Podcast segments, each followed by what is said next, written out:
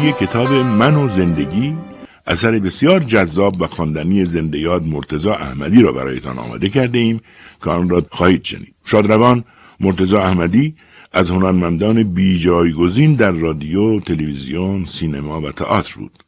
او خاطرات تلخ و شیرین خود از حضور دراز مدت در این صحنه ها را به طرزی بسیار دلنشین در کتاب من و زندگی ثبت کرده است. لحن صمیمی و خاص اهالی قدیم تهران در روایت او و در تک تک کلمات و جملات خاطراتش جاری و ساری است و از خلال آنها تصویری به قایت دیدنی از تهران قدیم به دست داده می شود.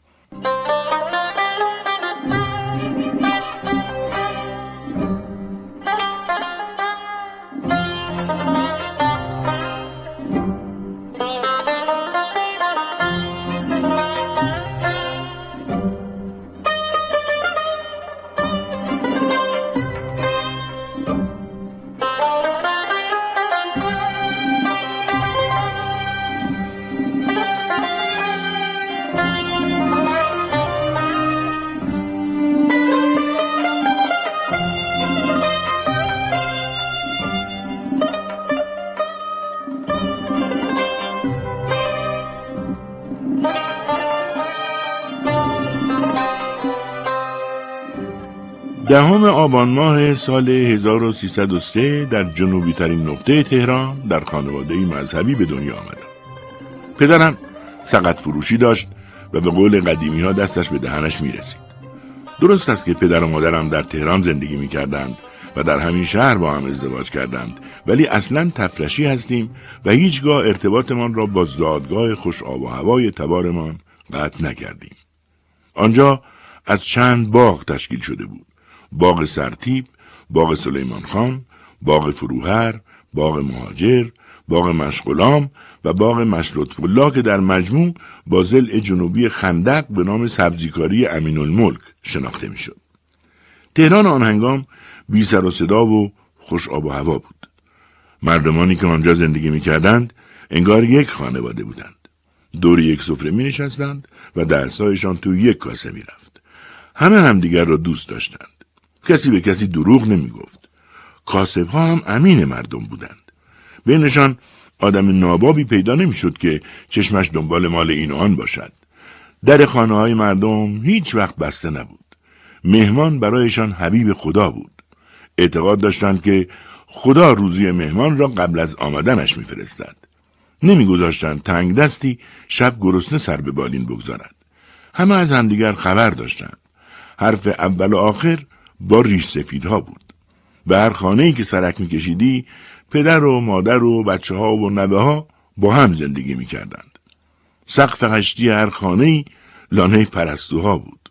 به سقف های تیرچوبی زیرزمین های خونک خانه هایمان هندوانه و خربزه و خوشه های انگور برای شبچره ها و شب یلده ها آویزان بود. توی تاخچه ها و پای دیوارهایش کوزه های انواع ترشی، رو مرباجات، قرمه، برگمو، گوجه فرنگی شرور، گونی های سیب زمینی و پیاز، زغال و گلوله های خاک زغال و انواع سبزی خوش میگذاشتند که نیاز کامل زمستانمان را تأمین می‌کرد.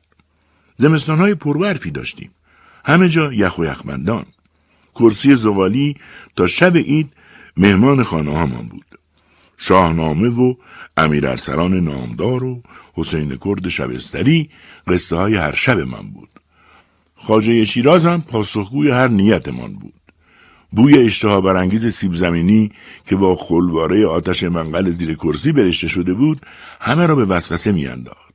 خلاصه دلهای این مردم بیالایش و عاشق به هم نزدیک بود و چشم تو چشم هم داشتند. کمتر کسی سختی زندگی را حس می‌کرد. سری از هم سوا داشتند اما همه چیزشان مال همدیگر بود جز ناموسشان. حرامشان حرام بود و حلالشان حلال.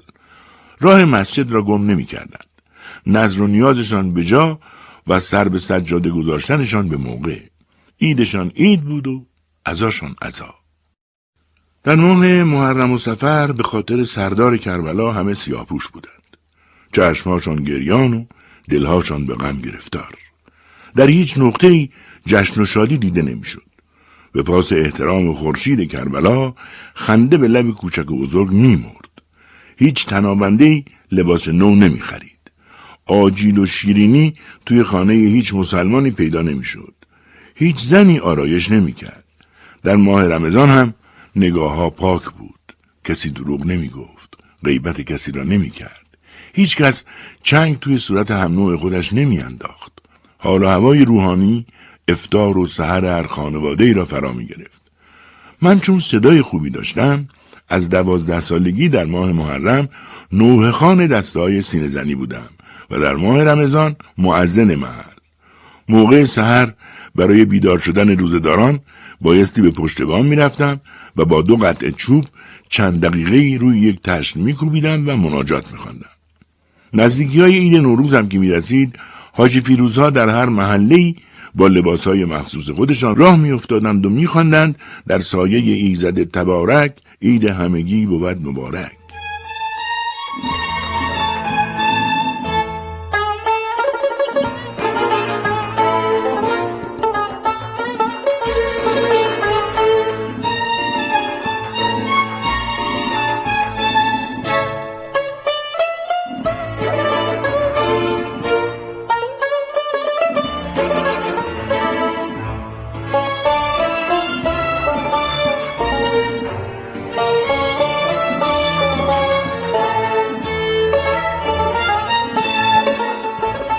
خیلی زود دوره بچگی هم تمام شد. باید مثل همه پسرموها و بچه های همسن و سالم می‌رفتم مکتب. مکتب خانه ما حجره بزرگی بود در شمال خیابان معز السلطان پایینتر از پل امیر بهادر. بعد هم راهی دبستان شدم. مدرسه ما یعنی دبستان منوچهری در میدان گمرک خیلی مورد توجه بود. آنجا جدا از یادگیری نماز و روزه و نجسی و پاکی بایستی قرآن کریم را به طور کامل میخواندیم. من چون صدای خوبی داشتم همیشه مورد توجه معلم قرآن آقای پیر سیدی بودن هر روز که او وارد کلاس می‌شد به من می‌گفت سید بلند شو شروع کن. اگر غلط میخواندم آن را تصحیح نمی‌کرد. بالای سرم میایستاد و از جیبش دوتاری گریز بیرون می آورد و به دو لبه لاله های گوشم می گذاشت و با فشار دادن هر دو انگشت خود که روی ریگ ها قرار می گرفت به آرامی مالش می‌داد. این برنامه همه روزه بود. ما چون این جسارتی نداشتیم که کلامی به عنوان اعتراض به زبان بیاوریم. چون حرمت معلم چیز دیگری بود.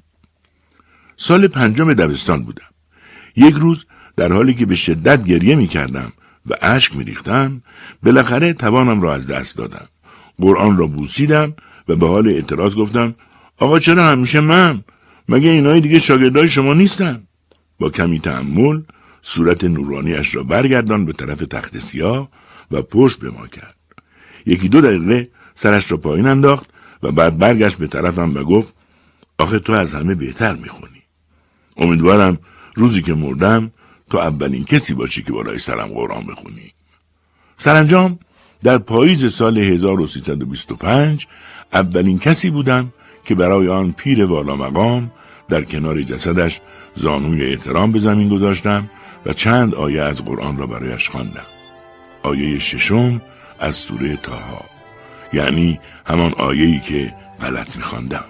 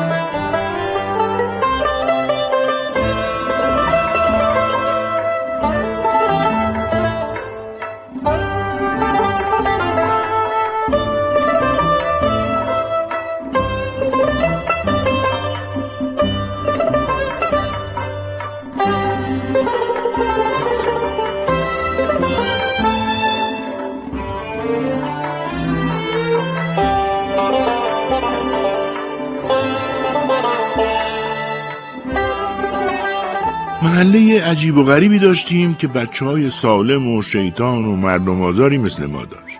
لحظه ای آرام و قرار نداشتیم.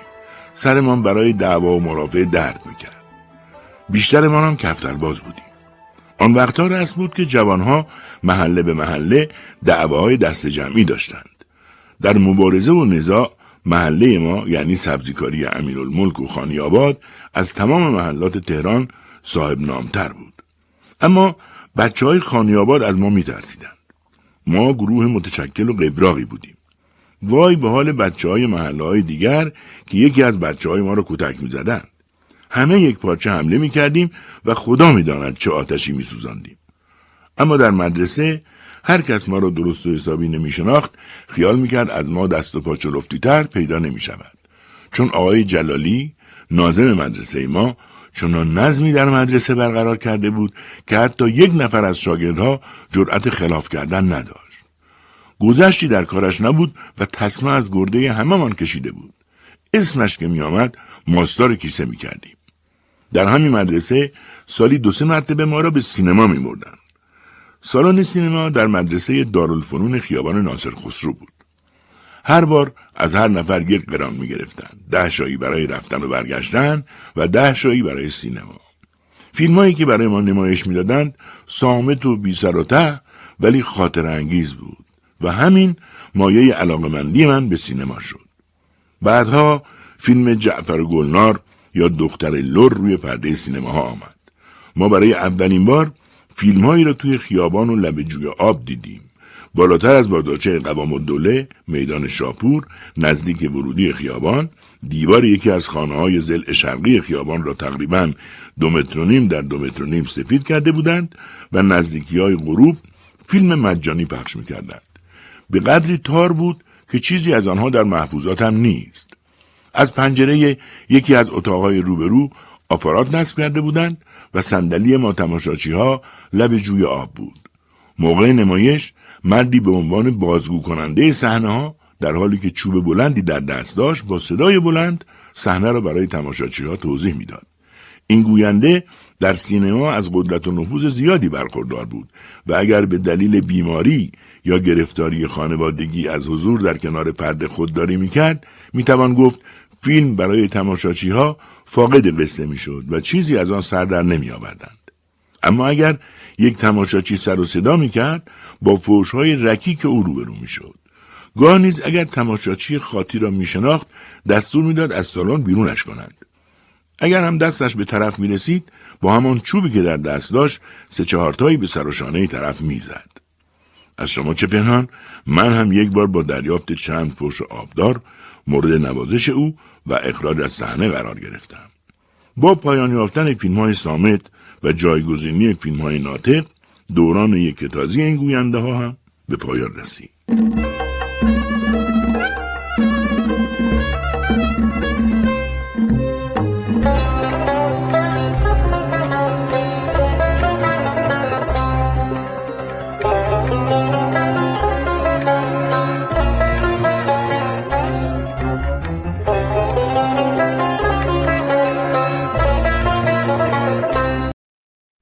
فصل دوم.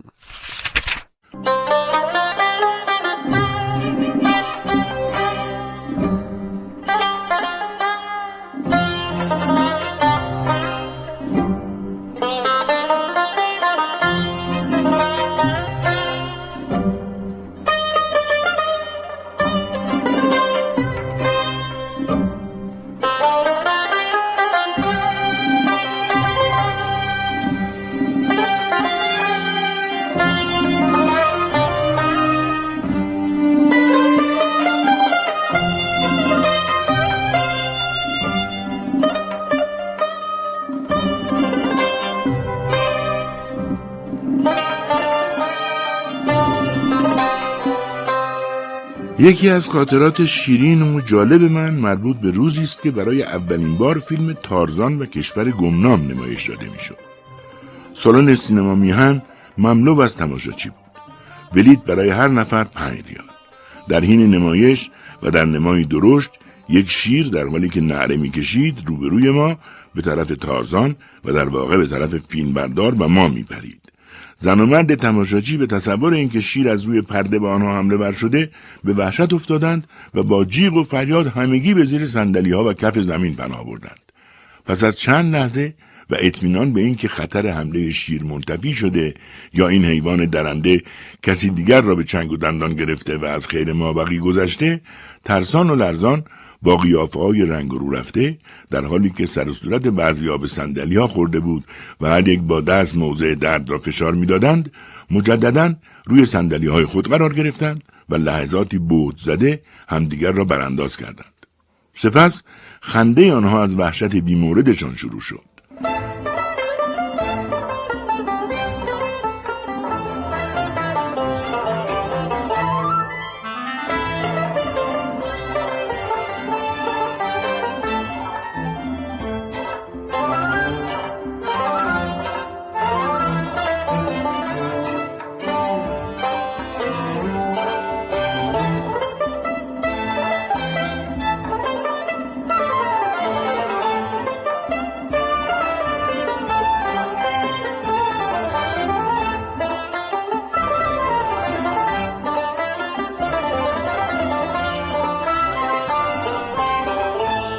برای خودم نوجوانی کامل شده بودم.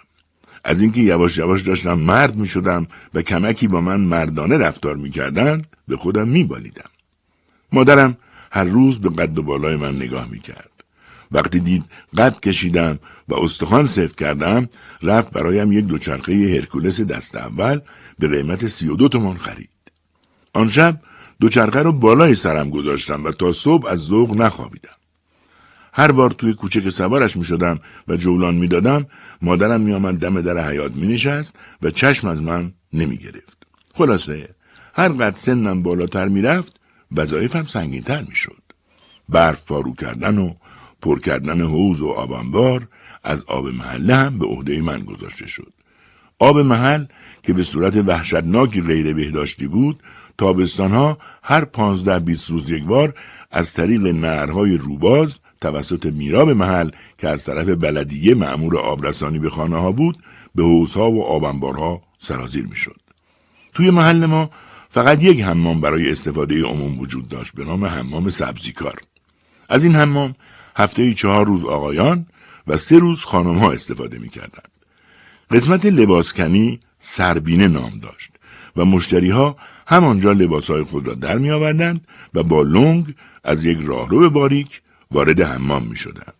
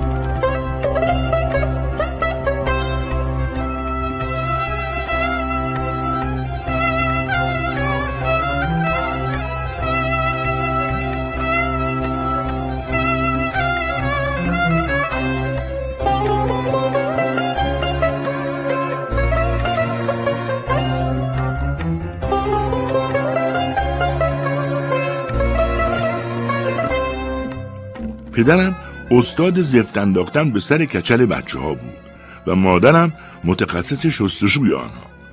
این کار در تخصص پدرم بود و اگر بخوایم به شوخی جمله سازی کنیم باید بگویم منزل ما شده بود کلینیک رایگان کچلزدایی عمومی. چقدر دلخراش بود باز کردن زفت کهنه و جایگزین کردن زفت جدید.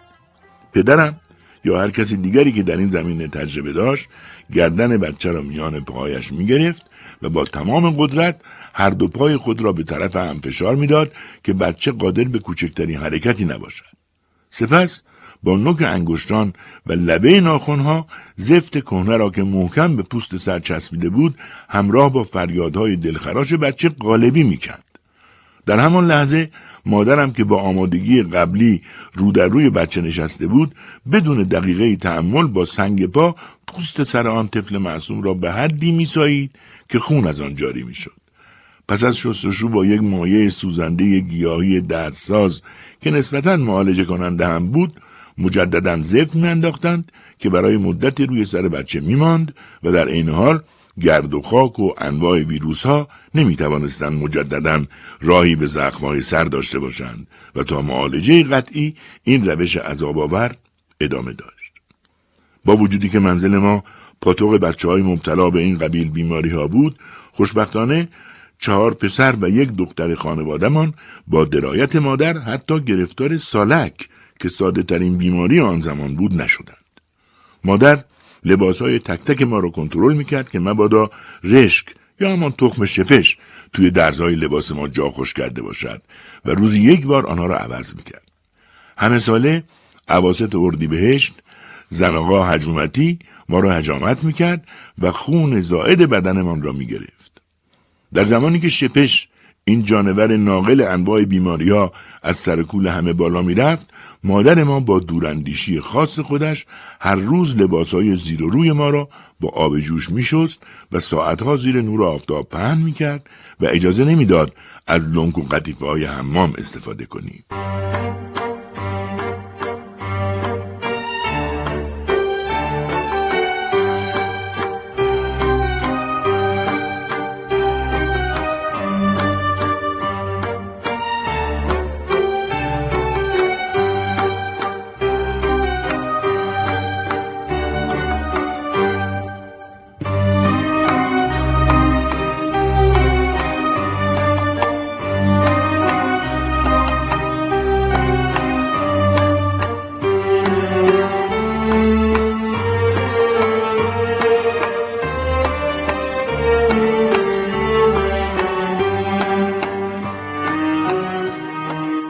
مفتش های اداره نظمی راه افتاده بودند و به هر سوراخی سرک میکشیدند.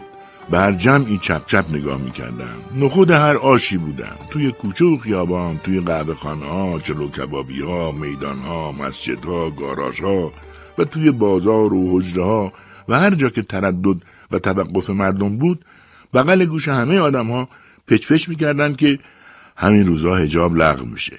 می‌خوان چادر از سر زنامون بردارن. این شگرد آنها بود که قبلا با تبلیغات نفر به نفر و شایع پراکنی ذهن مردم را برای دریافت آنچه مورد نظرشان است آماده کنند و التهاب اولیه را تا حدی از بین ببرند. بعد که مردم از تب و تاب افتادند و ماجرا کمی بوی کهنگی گرفت ضربه نهایی را وارد کنند. کشف اجاب اقدام ساده ای نبود که به راحتی پذیرفته شود. مردمی که قرنها با چادر و پیچه حرمت پوشیدگی خود را پاسداری می کردند و صورت زنها و دخترانشان به روی هیچ نامحرمی رویت نشده بود با کدام باور و توان روانی تن به این پدیده غیر قابل تصور باید می‌دادند. ناگهان همه از دل و دماغ افتادند. شادی توی صورتها پوسید. زبانها گره خورد و لبها دوخته شد. در خانه ها بسته شد و صدای دقلباب توی هشتی خانه نمیپیچید. زیر بازارچه ها و گذرها خلوت شد. مثل اینکه خاک مرده روی شهر پاشیده بودند. بالاخره آن آوار سنگین روی سرشان ریخت.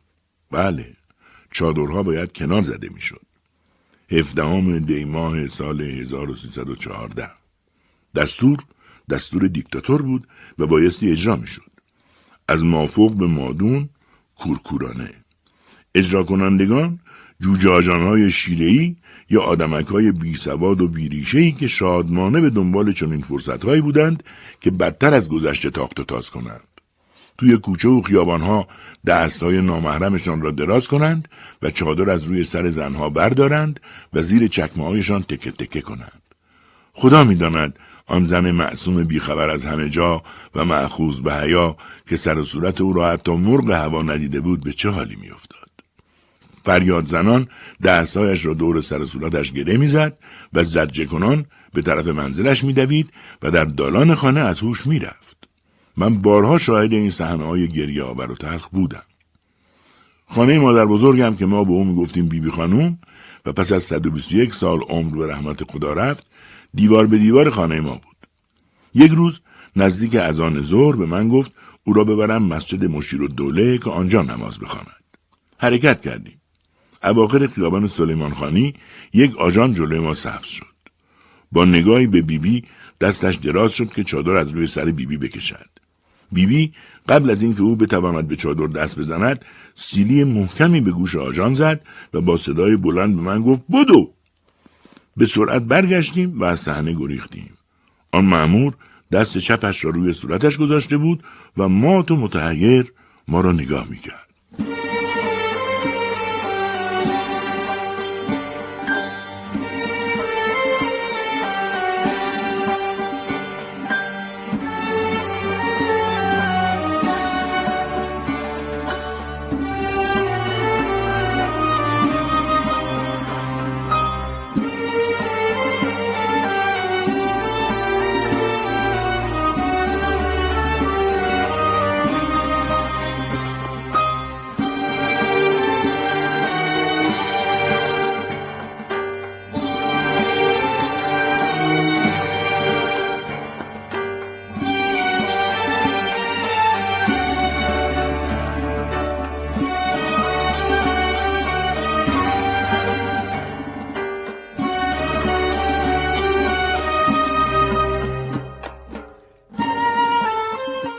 از این خلاص می شدیم به بند دیگری می افتادیم. هنوز نفس بیهجابی را تازه نکرده بودیم که نفسمان را جای دیگر بند آوردن. سال 1315 یا 1316 بود که دستور اکید وزارت معارف رسید. باید تمام پسرها با شلوار کوتاه به مدرسه بیایند. در پنجشنبه روزی سر صف به ما یادآوری کردند که باید از روز شنبه آینده با شلوار کوتاه تا سر زانو به مدرسه بیاییم. تنمان لرزید. خاج و واج ماندیم. بر رو بر همدیگر را برانداز کردیم. از بالای زانو تا مچ پا چی؟ این تجسم عرق شرم و حیا به صورتمان می پاشید. جلوی چشم مردم در راه مدرسه نگاه های مردم متعصب را چطور تحمل کنیم؟ بدتر از همه با چه روی به پدر و مادرمان بگوییم؟ راه دیگری نداشتیم. بالاخره گفتیم. پدر و مادرم ضمن اینکه خیلی پریشان شدند با هم مشورت کردند و روز جمعه مادرم با قیچی شلوارم را کوتاه کرد. خدا می‌داند چه حالی داشت. بنده خدا می‌خواست بچه از درس بخواند. از همسن و سالهایش عقب نیفتد. سری توی سرها در بیاورد و جلوی کسی کم نیاورد. بدتر از همه در خانواده تفرشی ها بی سوادی ننگ بود. پس از آن که دوران نوجوانی با بازیهایی مثل علیزو، اکردوکر، باقالیب چمن، لیلی، چرخ چرخ عباسی، امو زنجیرباف، قایم موشک، توقه بازی، یو روروک و علک دلک گذشت به ورزش باستانی و زورخانه من شدم. آن بازی های دوران نوجوانی سرعت، تمرکز، تسلط، تقویت ششها، احتیاط و آرامش را در وجود ما تقویت می‌کرد. پس از پایان دبستان به دبیرستان شرف رفتم و از همان سال 1319 ضمن ادامه ورزش باستانی به رشته فوتبال علاقه من شدم و پیشرفت زیادی هم کردم. پس از مدتی یکی از بهترین فوتبالیست های آموزشگاه های تهران شدم.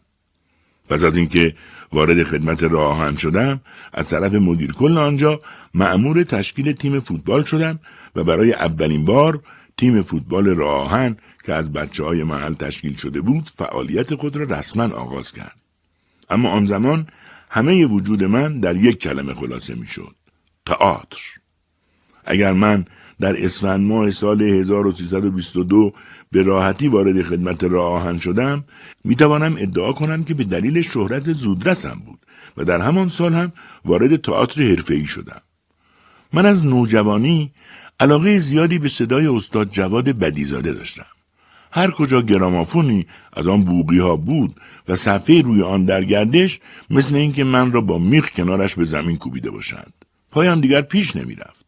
مسخ شده زل زل توی بوغش نگاه می کردم با یک دنیا ذوق و شوق کنارش قنبرک می زدم و بیخبر از همه جا سراپا گوش می شدم. آن زمان این خواننده تنها ترانه خان مورد توجه بود. هر صفحه ای از او وارد بازار می شد خیلی زود نایاب می شد. یادم نمی رود. یک بار یک صفحه دست دوم به نام زالک زالزالکه رو به سه ریال و پنج دینار یعنی سه قران و دو شایی خریدم و و بردم به قهوه خانه سر چهارراه گمرک و از قهوهچی خواستم برایم بگذارد روی گرامافون که گوش کنم. آن بیانصاف نه تنها سفر را از من گرفت و پس نداد که با صدای بلند به من پرخاش کرد که چشم بابات آمیز است روشن که بچهش افتاده دنبال قرتی از وحشت این که مبادا ماجرا به گوش پدرم برسد دومم را انداختم روی کولم و تند برگشتم. اغلب ترانه های آن زمان را به دلیل حافظه خوبی که داشتم با یکی دو بار شنیدن حفظ می کردم و اکثر اوقات زمزمه زیر لبم بودند و اینها زیربنای آینده من شدند.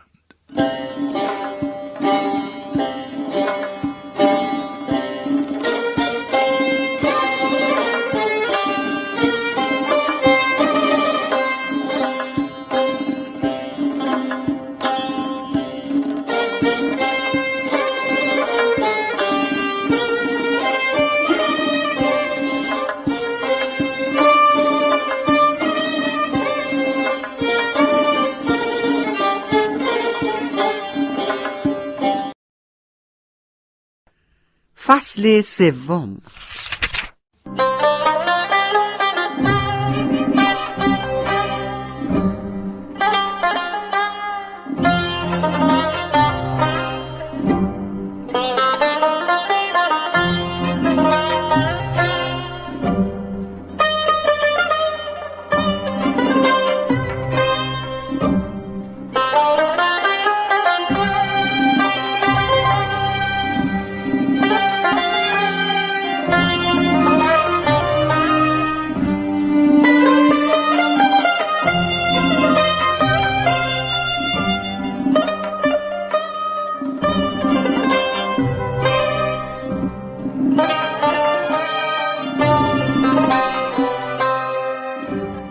در محله توی هر خانه که جشن عروسی برپا می شد به هر طریقی که بود خودم را به آنجا می رسندم.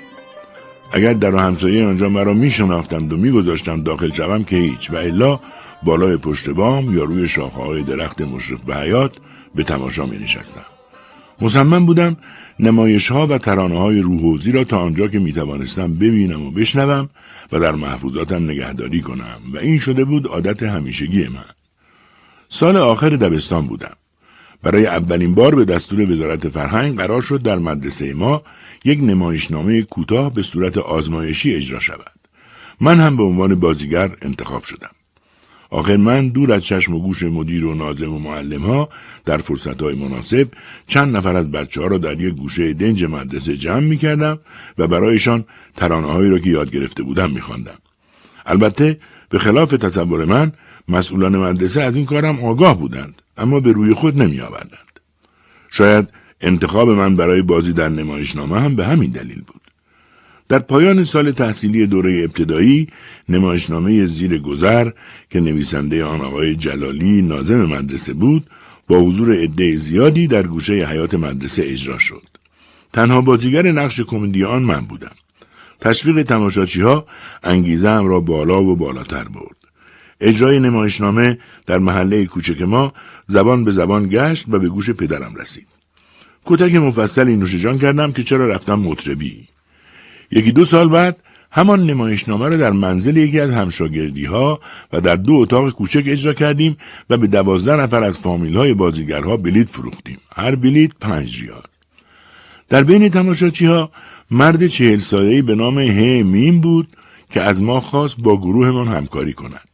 به حدی آن مرد با ظاهرسازی صادقانه به ما جوانهای ساده دل پیشنهاد داد که بیچون و چرا پذیرفتیم.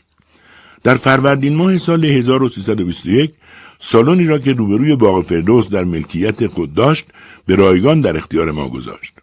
با تمام توان در مدتی کمتر از 20 روز سالن را آماده کردیم و نام آن را تماشاخانه ماه گذاشتیم.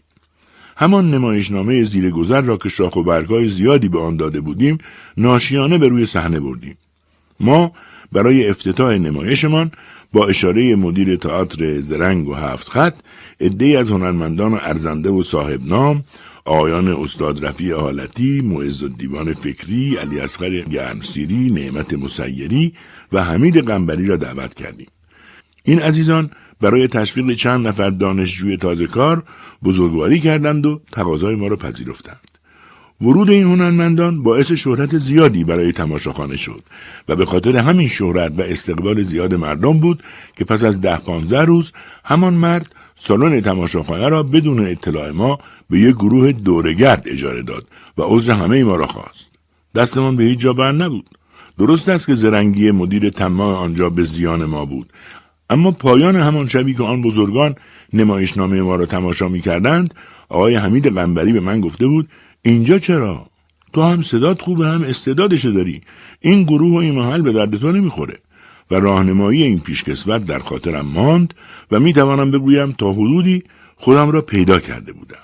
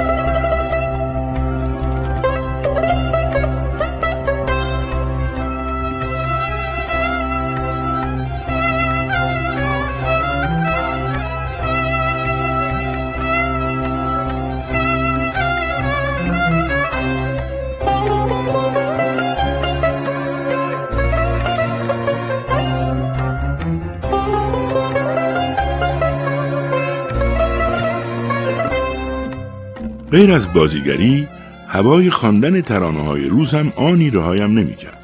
بد جوری پاسوزش شده بودم. پیش خانی روز به روز بیشتر اوج می گرفت و برای خواننده هایش شهرت زیادی به همراه می آورد. یاد حرفهای آقای قنبری افتادم. پاشنه گیوهم رو کشیدم و به هر جا سر زدم. به این تماشاخانه و آن تماشاخانه می رفتم. نه خسته می شدم نه سرد. عاقبت شنیدم که تماشاخانه فرهنگ خواننده ندارد. خودم رو به آنجا رساندم. سه چهار ماه وقتم رو سر این کار گذاشتم و همه التماس می‌کردم. به تمام هنرپیشه ها متوسل می شدم. یا کم محلی می کردند و بی از کنارم رد می شدند یا مسخره می کردند. برای من که روزی دو بار ورزش سنگین می کردم سکوت کردن و دندان روی جگر گذاشتن خورد کننده بود. بالاخره در شرایطی که نزدیک بود نومید شوم جوان خوشپوشی از اتاق هنرپیشه ها بیرون آمد و به طرف بوفه می‌رفت که متوجه من شد. تابستان سال 1322 بود. من چند بار آن آقا را همانجا دیده بودم. از رفتار و آماد و رفتش به اتاق هنرپیشه ها و گپ زدن خودمانیش با آنها ملتفت شده بودم که با هنرمندان باید خیلی جور باشد. به هر حال به طرف من آمد. کمی براندازم کرد. بی اختیار از روی صندلی بلند شدم و محترمانه رو در رویش ایستادم. گفت تو چی می‌خوای هر روز میای اینجا؟ سالها از آن ماجرا میگذرد اما هنوز این جمله را فراموش نکردم. اولین کسی بود که از من پرسید تو چی می‌خوای؟ با چاشنی استمداد گفتم می‌خوام پیش پرده بخونم. صدا من بد نیست. می‌تونین امتحانم کنین. قطع کاغذی به من داد و گفت برو خوب حفظ کن بعد بیا خودتو نشون بده. بعدها معلوم شد آنها دنبال یک خواننده بودند. با علاقه و جدیت اشعار را حفظ و خودم را آماده اجرا کردم. اولین جمعه پاییز بود. وحشت از تماشاچی ها و صدای سازهای نوازندگان تمام بدنم را به رعشه انداخت. قلبم داشت از صندوقچه سینهام بیرون میافتاد. بالاخره با اشاره پرویز وارد صحنه شدم. تا پایان بند دوم مال خودم نبودم ولی به سرعت به خودم مسلط شدم و آرامش خود را به دست آوردم. تمام نیروی خود را به کار بردم که مبادا خارج بخوانم یا از ریتم بیفتم. وقتی اجرای پیش پرده به پایان رسید در میان کف زدن شدید از صحنه خارج شدم. بد جوری خودم را گم کرده بودم. نمی‌دانستم چه کار باید بکنم. بالاخره با اشاره پرویز و آقای تفکری رفتم روی صحنه و ادای احترام کردم و برگشتم. اسخر تفکری با سراستینش صورت خیز شدم را خوش کرد و بوسید. غرور زیادی بر چهره پرویز دیده می‌شد. شاید با تیر و تنه انتخاب مرا نابجا دانسته و به او ایراد گرفته بودند. او خوشحال از اینکه در مورد من اشتباه نکرده و من خوشحالتر از او از اینکه در مدتی کمتر از شش دقیقه به آنچه آرزوی شب و روزم بود رسیدم. با یک قرارداد ماهیان صد تومان یک هزار ریال که آن موقع پول نسبتا زیادی بود جای مناسبی در تماشاخانه به دست آوردم و غیر از پیش خانی وارد صحنه هم شدم.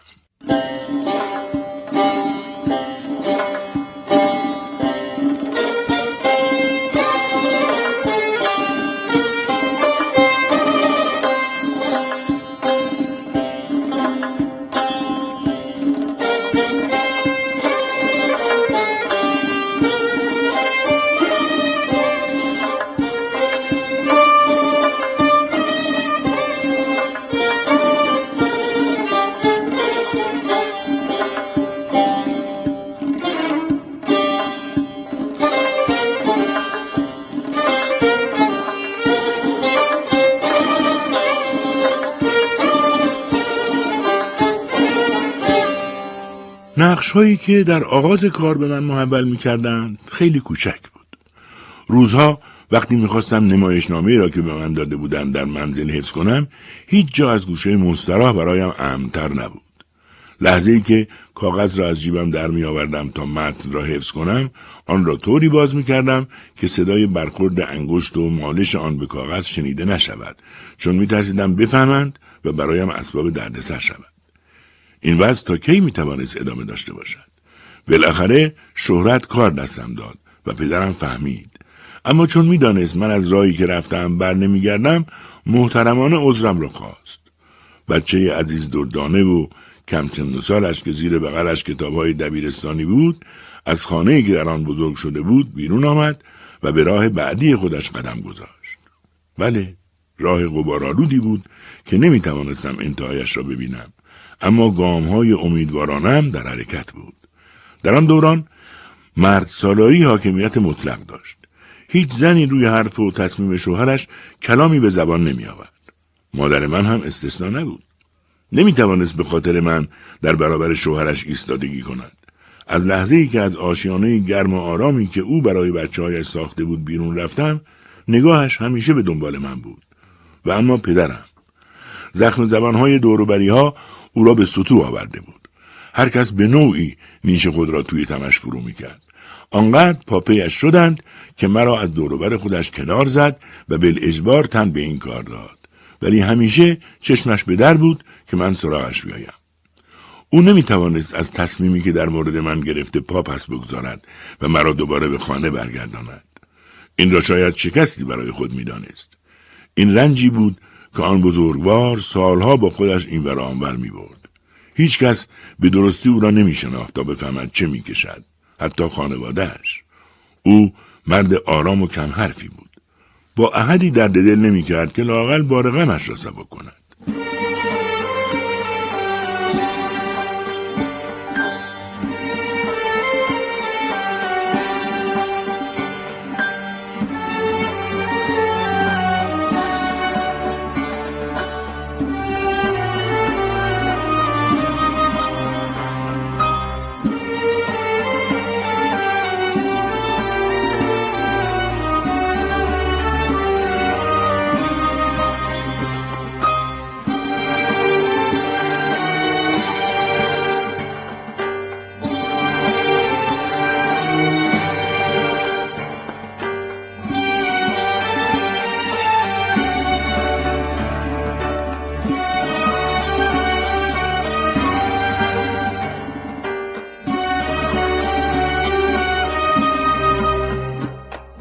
اجرای یکی از پیشپرده های جنجالی به نام فوکولی گشنه در یکی از شبهای مرداد ماه سال 1324 در تئاتر فرهنگ خاطره ای همیشه ماندگار برای من است.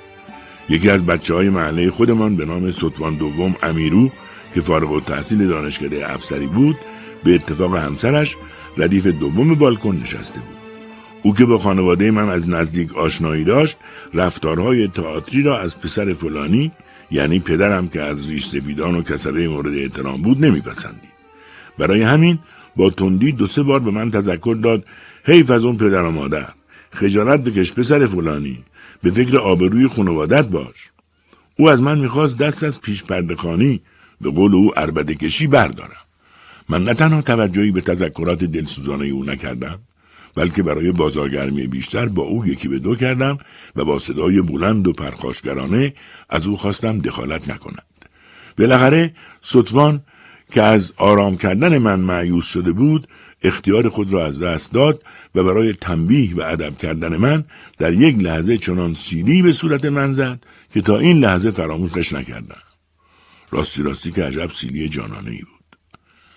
در اواخر بهار 1323 عشق و علاقه خاص به مردم جنوب شهر وادارم کرد که از بیات تهران در بین پیشپرده ها استفاده کنم.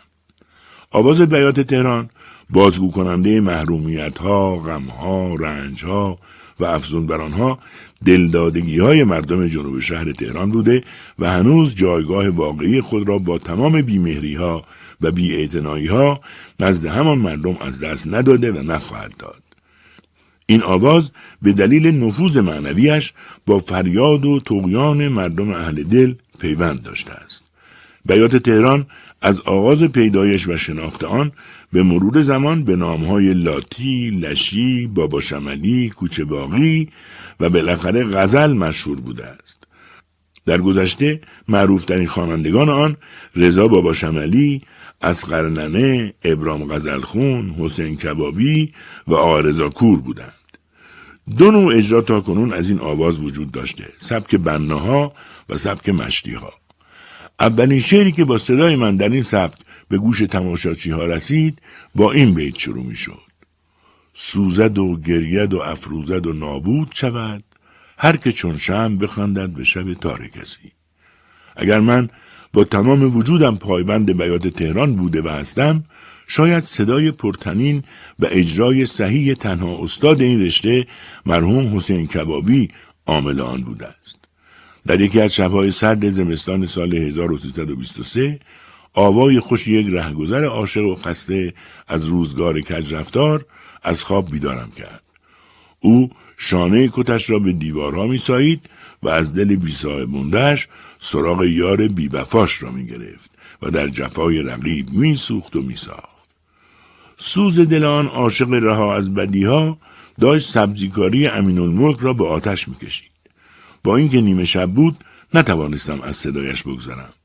او فارغ از بود و نبود و زیر و بم دنیای کج رفتار کوچه به کوچه می‌رفت و با ریسمان زنگ صدایش مرا مهمان هر کوچه پس کوچه ای که می‌رفت کرد باغبان گنچه نچیدم ز من آزرده مشو پاره های جگر هستیم که به دامن دارم او می‌خواند و من زیر لبی تمرین می‌کردم.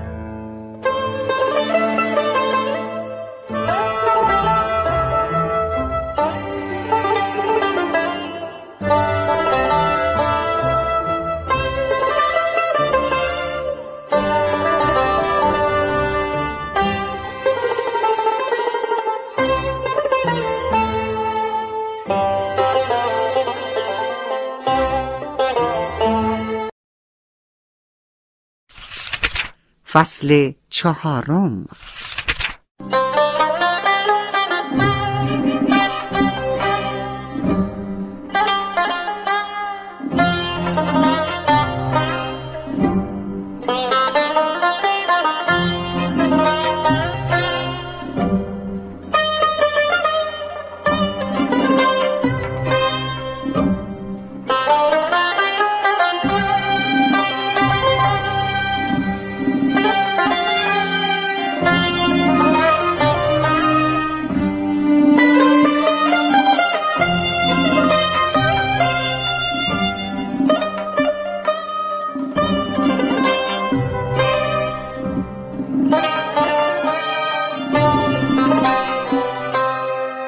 یکی از بهترین اجرا کنندگان سبک بناها در بیات تهران آقا رضا کور بوده.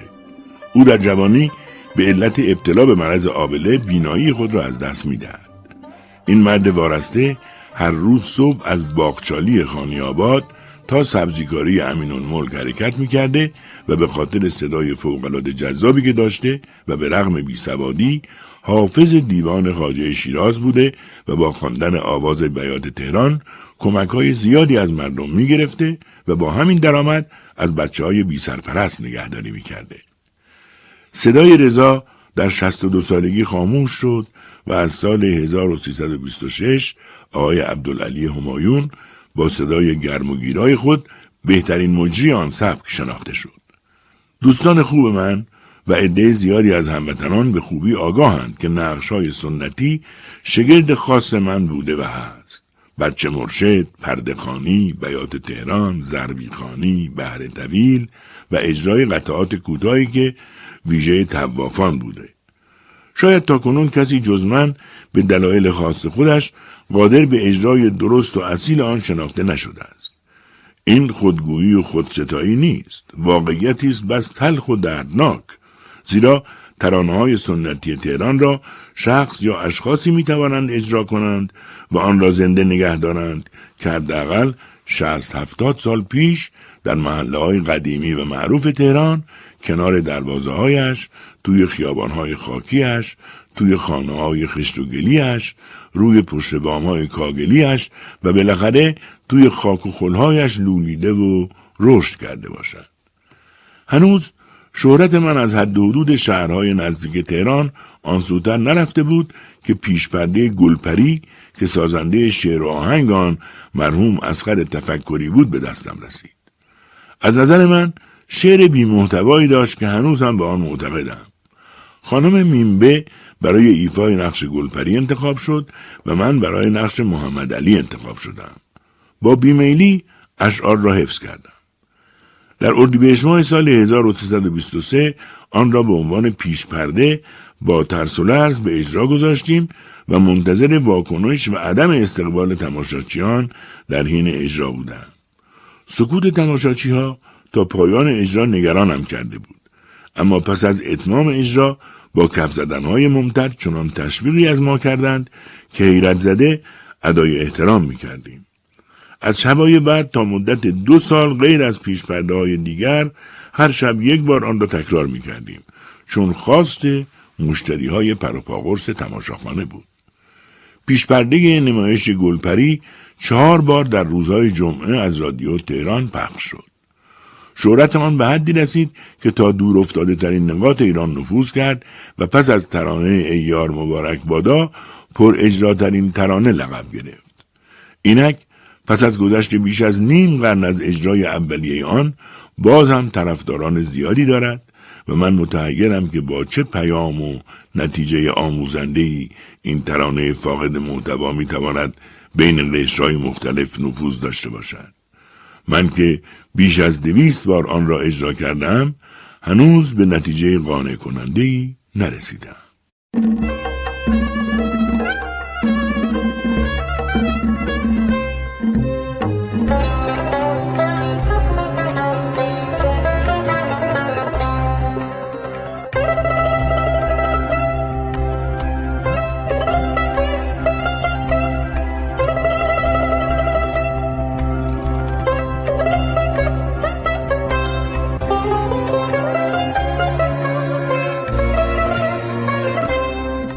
زمانی که من با دستمزد ماهیانه 60 تومان به عنوان تعمیرکار به استخدام راه درآمدم بیش از 19 سال نداشتم و با حقوق ماهیانه 100 تومان که از تماشاخانه می گرفتم وضع مالیم به صورت مطلوبی درآمد و هرچه در ماه بلخرجی می کردم باز هم تمام نمی شد. از آنجا که شهرتی به هم زده بودم مورد محبت کارمندها به خصوص کارگرها قرار می گرفتم. در کسفت کارگری بودن با کارگرها زندگی کردن و عقیده من مکتبی است برای مرد پروری و انسانسازی من به کسانی کارگر می‌گویم که شرف کاری در دستای پینه بستشان نقش بسته باشد و من در بین همین کارگرها آینده هم را پیریزی می کردم. آنها مثل زنجیر به هم پیچیده بودند.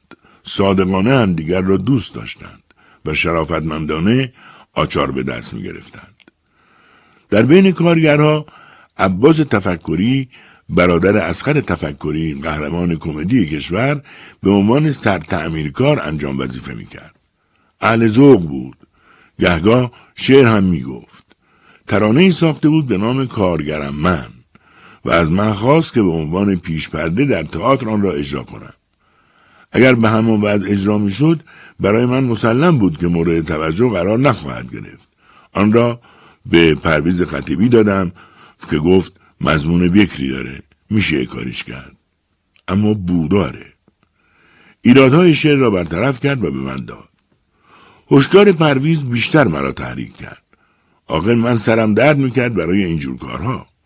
من از بچگی موجودی تخص و ناآرام بودم. برای من ارزنده تر از هر چیز این بود که اولین کسی باشم که با خواندن این پیش پرده محرومیت کارگران را تا آنجا که در متن شعر گنجانده شده در سطح کشور مطرح کنم و فریادشان را به گوش کارفرمایان برسانم. بالاخره در برنامه بعد بدون کسب مجوز از مسئولان بین پرده دوم و سوم آن را اجرا کردم. یکی از شبها تمام کارگرهای دپو راه‌آهن تهران را به تئاتر دعوت کردیم. من با لباس کار و دست و صورت روغنی و لکه های سیاه که یکی دو آچار بزرگ هم در دست داشتم درست شبیه کارگران تعمیرات لوکوموتیو که خودم هم یکی از آنها بودم وارد صحنه شدم. اجرای آن شب چنان قوقایی بین کارگرها پدید آورد که دور از انتظار بود. تک تک آنها شدیدن به هیجان آمده بودند. لحظه ای صدای فریادشان قطع نمی‌شد و من مغرور از کار حساب شده که انجام داده بودم سر از پا نمی شناختم.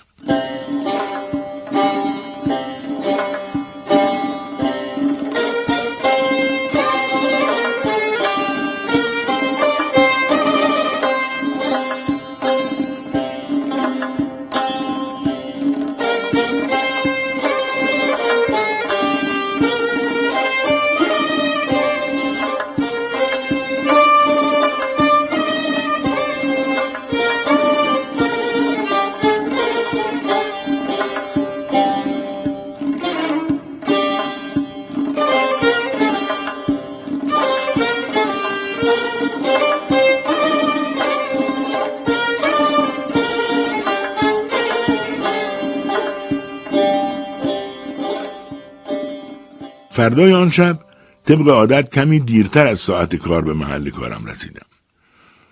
وضع طور دیگری بود. صدای مانور لوکوموتیو و جابجا کردن واگنها و برخورد محورها یا همان چرخها به ریلها صدای لوکوموتیوهای تازه تعمیر شده روی چالهای دپو و صداهای وحشتناک کمپرس هوا و تراش فلزات جایش را به سکوت سنگین و ناآشنایی سپرده بود مثل اینکه برای اولین بار دپوی تهران به خواب رفته بود. تمام کارگرها روی ریلا نشسته بودند. تا مرا از دور دیدند دست جمعی به طرفم هجوم آوردند و حرکت آنها با همهمه و خشم شدیدی همراه بود. گرفتار ترس عجیبی شدم و بعد جوری خودم رو باختم. اگر می توانستم فرار کنم همین کار را می کردم. رو من چند لحظه بیشتر دوام نداشت. فهمیدم کارگران بخشی از راهن برای کسب خواسته هایشان دست از کار کشیدند و با دیدن من هورا می‌کشند. ترانه که شب قبل اجرا شده بود اثر مثبتی روی آنها گذاشته بود. مسئولان رد بالای راهن با توجه به موقعیت اساس روز ناگزیر به ختم قائله و تسلیم به خواسته های قانونی کارگران برای افزایش دستمزد شدند. و برای اینکه از شر من در آینده در امان باشند با یک ابلاغ به اداره کل حسابداری منتقل شدم و لباس کار را از تنم بیرون کشیدند. ناگفته نماند که پس از توافق کارگرها با زعمای راهن پس از 24 ساعت به وسیله یک پاسبان جلب و به اداره سیاسی شهربانی اعزام شدم. با تعارفات معموله و مزین به انواع و اقسام توهینا و اخذ تعهدنامه کتبی از اجرای شبهای بعد من جلوگیری به عمل آمد.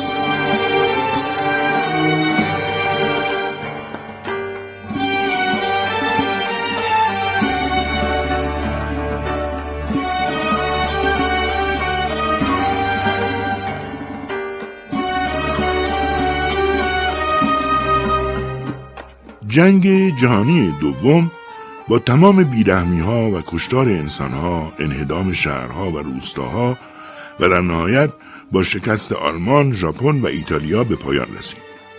شادی زاید الوصفی سراسر جهان را در خود گرفت. در اکثر کشورها جشنهایی به همین مناسبت برقرار شد و یکی از همان کشورها میهن بلادیده ما بود که زیر گام های بیرحمانه مهاجمین تمام استخوانهایش خرد شده بود.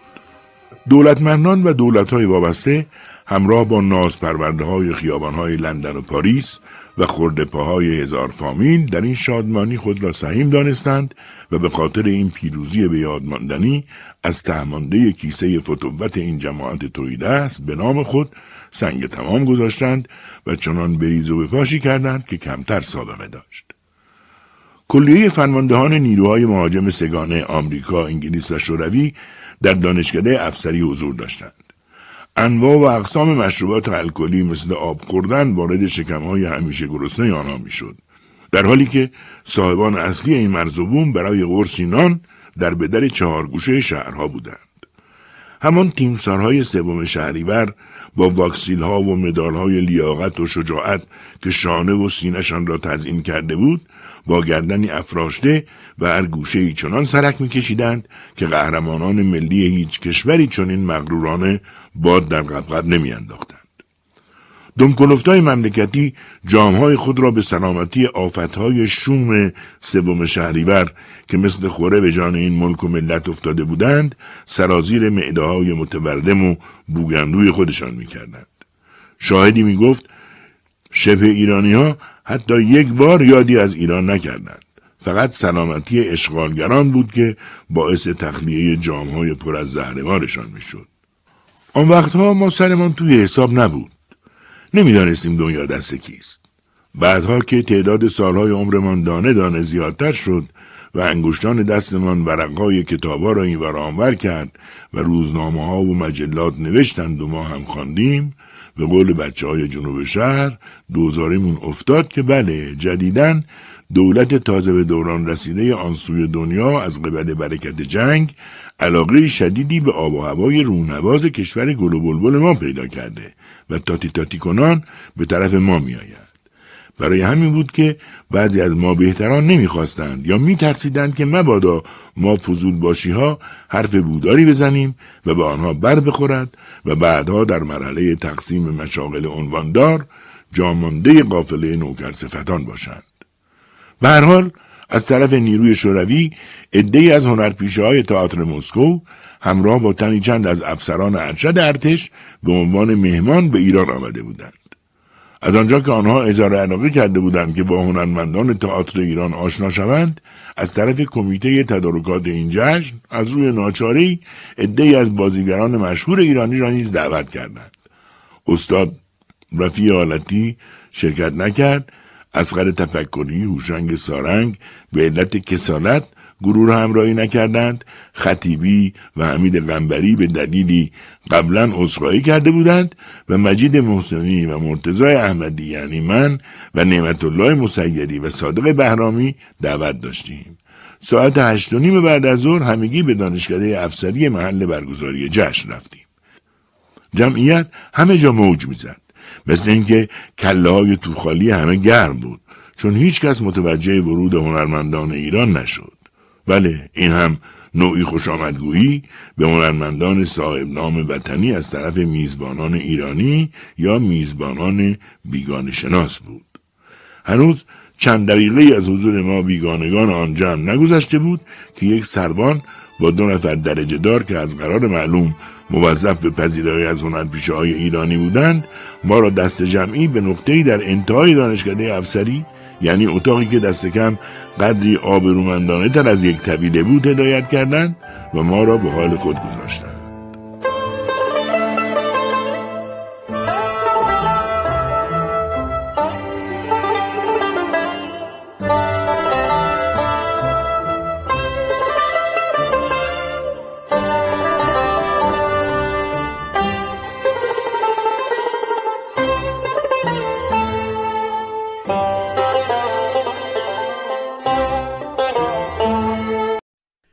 فصل پنجم.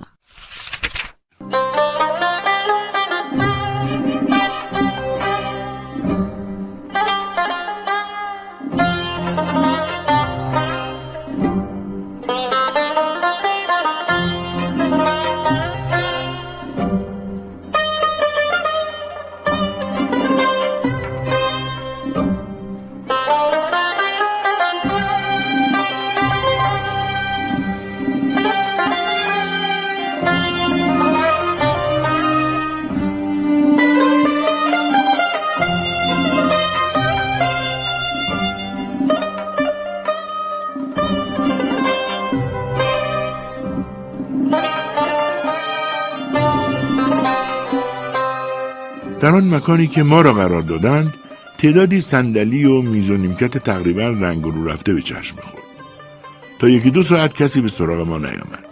بالاخره انتظار به سر رسید و پاشنه در چرخید و باز شد. چهار سرباز که بیشتر شبیه آدم آهنی بودند دو سینین غذا با تعدادی قاشق یک پارچه آب و مقداری نان روی میزها گذاشتند و خارج شدند. لحظاتی که ما حتی خود را فراموش کرده بودیم در اتاق باز شد و هنرمندان روسی که هفت نفر بودند دو نفر زن و پنج مرد وارد شدند و با خوشرویی به طرف ما آمدند. از قرار معلوم هنرمندان روسی موقع شام خوردن گفته بودند ما امیدوار بودیم که شام را کنار هنرپیشگان ایران باشیم و چون از خوردن غذا امتناع می کنند به آنها گفته شده که هنرمندان ایرانی در اتاق دیگری مشغول شام خوردنند. ولی آنها مصرانه خواسته خود را تکرار می کنند که در نتیجه در کمال بیشرمی آنها را به بازداشتگاه و سلول ما راهنمایی می کنند که ضربه سنگینتری به فرد فرد ما که میزبانان اصلی بودیم وارد شد. ما نتوانستیم حتی با ظاهرسازی و تسلط بر خود یا با بیتفاوتی آنچه را بر ما گذشته بود برای مدت کوتاهی فراموش کنیم و فضای مناسبی برای آنها به وجود آوریم و مهمانان هنرمند ما که با فضای خشک و بیروهی روبرو شده بودند خیلی زود جمع ما را ترک کردند. سرانجام بدون اینکه کسی دست به غذا ببرد حدود نیمه شب از آن بازداشتگاه جهنمی خارج شدیم و در سکوتی وهمانگیز سرفکنده و شرمسار از خود که چرا به این شب نشینی شب زندهداران رها از پاکی ها قدم گذاشتیم از دانشکده افسری به بیرون رسیدیم. در حالی که صدای قهقهه زنان و مردان ولینگار و پایکوبی آن جمع بی خود از خود و صدای موزیک بخشی از خیابان سپر را در خود گرفته بود ما از آن آوای گروه جغتا فاصله گرفتیم و هر یک به سوی ره سپار شدیم.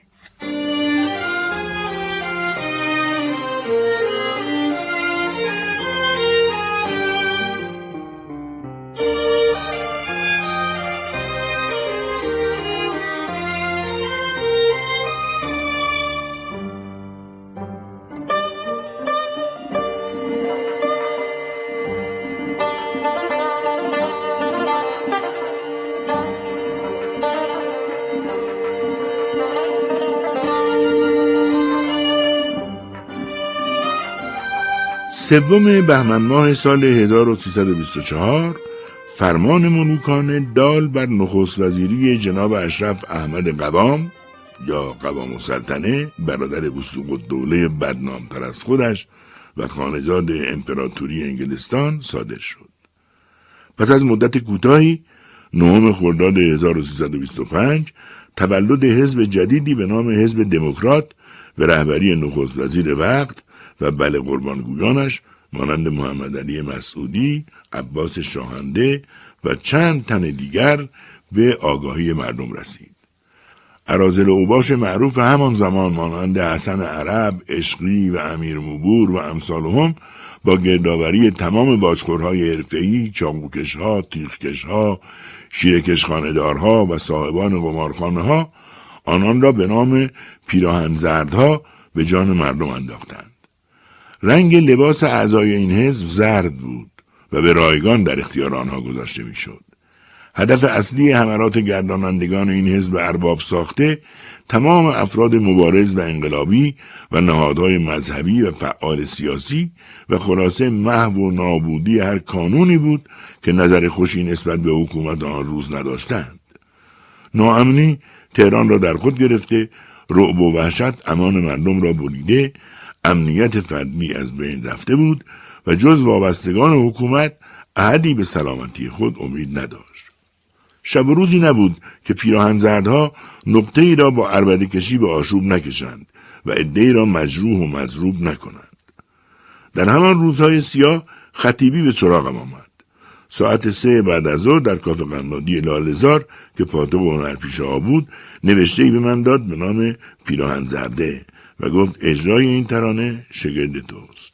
دیگران زیر بار اجرای اون نرفتن. شایدم ترسیدن. من طبق دعوت دهقان یکی دو ماه بیشتر نبود که به تئاتر تهران رفته بودم. ترانه زهرداری بود بد جوری به دار دسته قوام السلطنه میتاخت. به هر حال خیلی خوشم آمد. روح سرکش و ناآرام من به مسکنی از این گونه تندروی ها نیاز فراوان داشت. زمانی که هر جوجه روشنفکر پرمدعا ولی تو خالی از ترس دنبال سوراخ موش میگشت بودند کسانی که از این مردم بودند و به خاطر همین مردم در خوفناکترین شرایط صدایشان را بلند کردند و از هیچ چیز و هیچ کس واهمه نداشتند.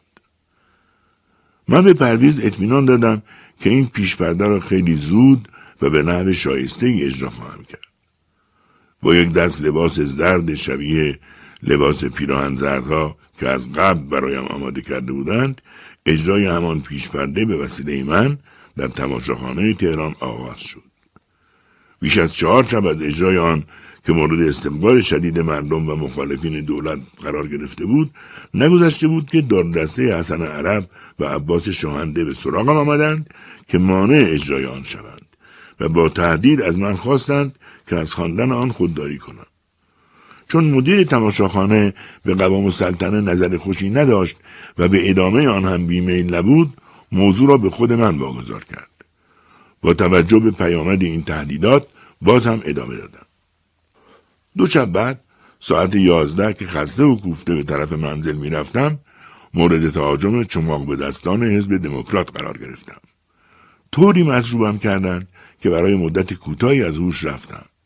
و با همان حال مرا به کلانتری محل منتقل کردند فردای آن روز طبق برنامه پیش ساخته با یک پرونده مسخره تر از خودشان روانه دادسرای تهران شدم که البته با کمک و محبت بازپرس دادسرا که با فرزندش در دبیرستان شرف روی یک نیمکت می نشستیم و به خوبی مرا می شناخت آزاد شدم.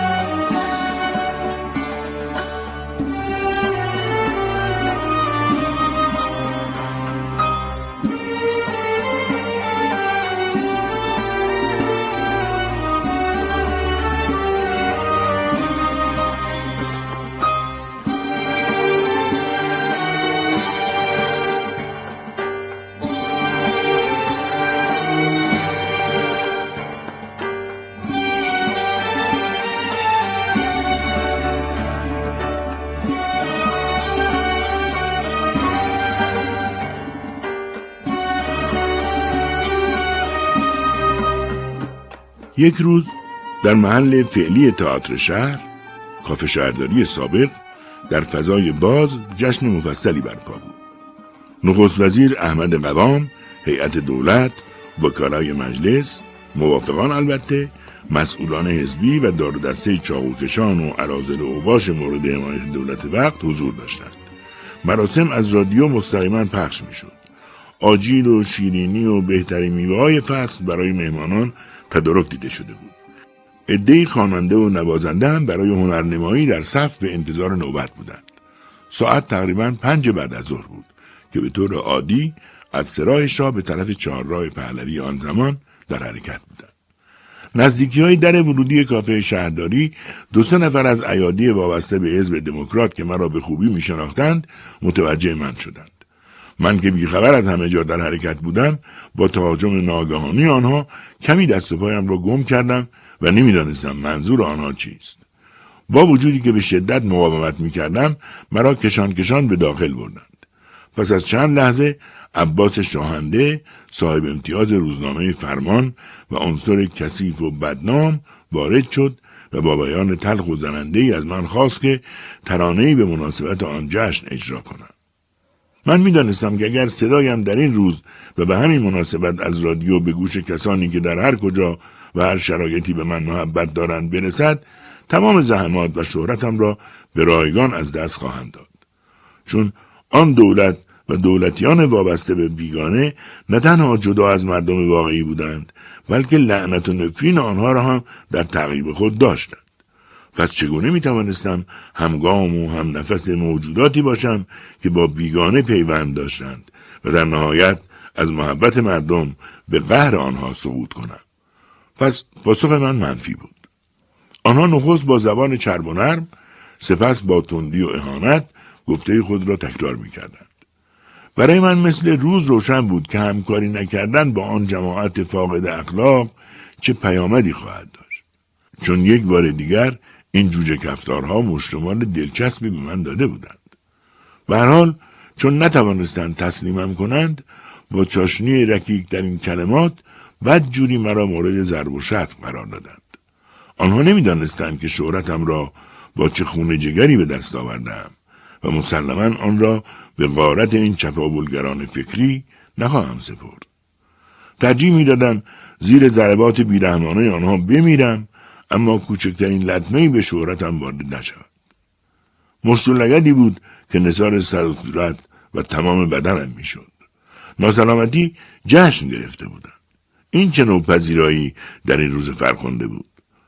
هر کدام چندشاورترین کلمات را به گوش من می سپردند و به سر و کله هم می کوبیدند. بالاخره با وساطت یکی از بچه های محل که سر و کلهش پیدا شد و دست کمی از بقیه نداشت از نظر زورایی کل آزادم کردند. شاید هم خسته شده بودند که به رهایی من رضایت دادند. چند روز بعد برابر دستور مهندس خسرو هدایت پارکابی قوام السلطنه به من حکم خاتمه خدمت در راهن را دادند اما چون جرم اداری مرتکب نشده بودم آن را لغو کردند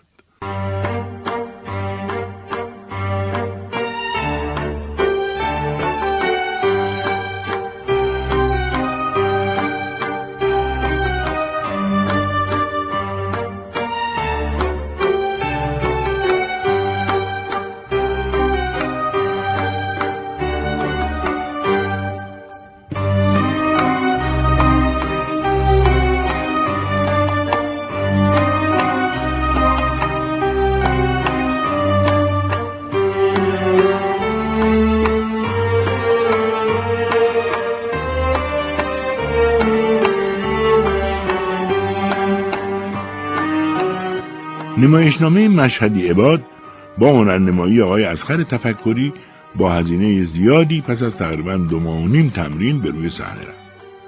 نقش داشسکر هم به عهده من بود. اپرت مشهدی عباد با استقبال شدید علاقمندان به خصوص آذربایجانی ها روبرو شد و همه روزه قبل از شروع برنامه تمام بلیت به فروش می رسید. نقش اول زن آسیه به عهده خانم پرخیده بود که برای اجرای هر نقش زن در نمایشنامه ها به علت محبوبیت زیاد این زن از او بهره می گرفتند. آرام، کم حرف و گشاده رو بود. این زن بزرگمنش در رادیو هم بود و فقط با کسانی کار می‌کرد که شوهرش حمید وفادار هم در میان آنها بود. با گروه های دیگر حتی یک بار همکاری نداشت. در ایفای نقش های کمدی، درام و موزیکال همیشه یک کتاز و برای یکایک ما چون مادری مهربان بود. فرخیده معمولا در پایان اجرای نمایشنامه زودتر از ما از تماشاخانه خارج می شد. یک شب که از همه خداحافظی کرد و رفت پس از چند لحظه وحشت زده با رنگ روی پریده برگشت پشت صحنه و گفت مردی تهدید کنان با چاقو نزدیک در ایستاده و کسی جرأت خروج از تماشاخانه را ندارد. من از آنجا که سرم برای این جور کارا درد می‌کرد فورا خود را به نزدیک در رساندم. مردی سفید رو و درشت استخوان را دیدم که در حالت مستی آنجا ایستاده و چاقویی در دست دارد. با کمال خونسردی دست چپم را به طرف او دراز کردم و نرم نرم به طرفش رفتم و از او خواستم که چاقو را به من بدهد. او به دلیل حال و هوای نامساعدی که داشت بدون توجه به تذکر من به صورت تهدیدآمیزی تیغه چاقو را به طرفم تکان داد. عده زیادی نظارگر این صحنه بودند. مرد مهاجم کلمات رکیکی هم به زبان می آورد من با احتیاط کامل فاصله خود را با او کم می کردم و منتظر کوچکترین غفلت او بودم. بالاخره در فرصتی مناسب با کف دست سیلی محکمی به گوش او زدم که بلافاصله بیهوش روی زمین افتاد. چند نفر دور او را گرفتند و پس از چند ثانیه صدای مردی در گوشم پیچید که بیچاره مرده. وحشت زده از معرکه خارج شدم و با سرعت پا به فرار گذاشتم دیگر خودم نبودم. نمی‌دانستم کجا دارم می‌روم. دیگر جایی را نمی‌دیدم. تمام بدنم گر گرفته بود. نمی‌دانم چجوری و با چه وسیله‌ای خودم را به خانه رساندم. آن شب پلکایم روی هم نرفت و تا صبح حتی یک لحظه نتوانستم بخوابم. در انتظار معموران و دستبند و دادگاه و زندان بودم.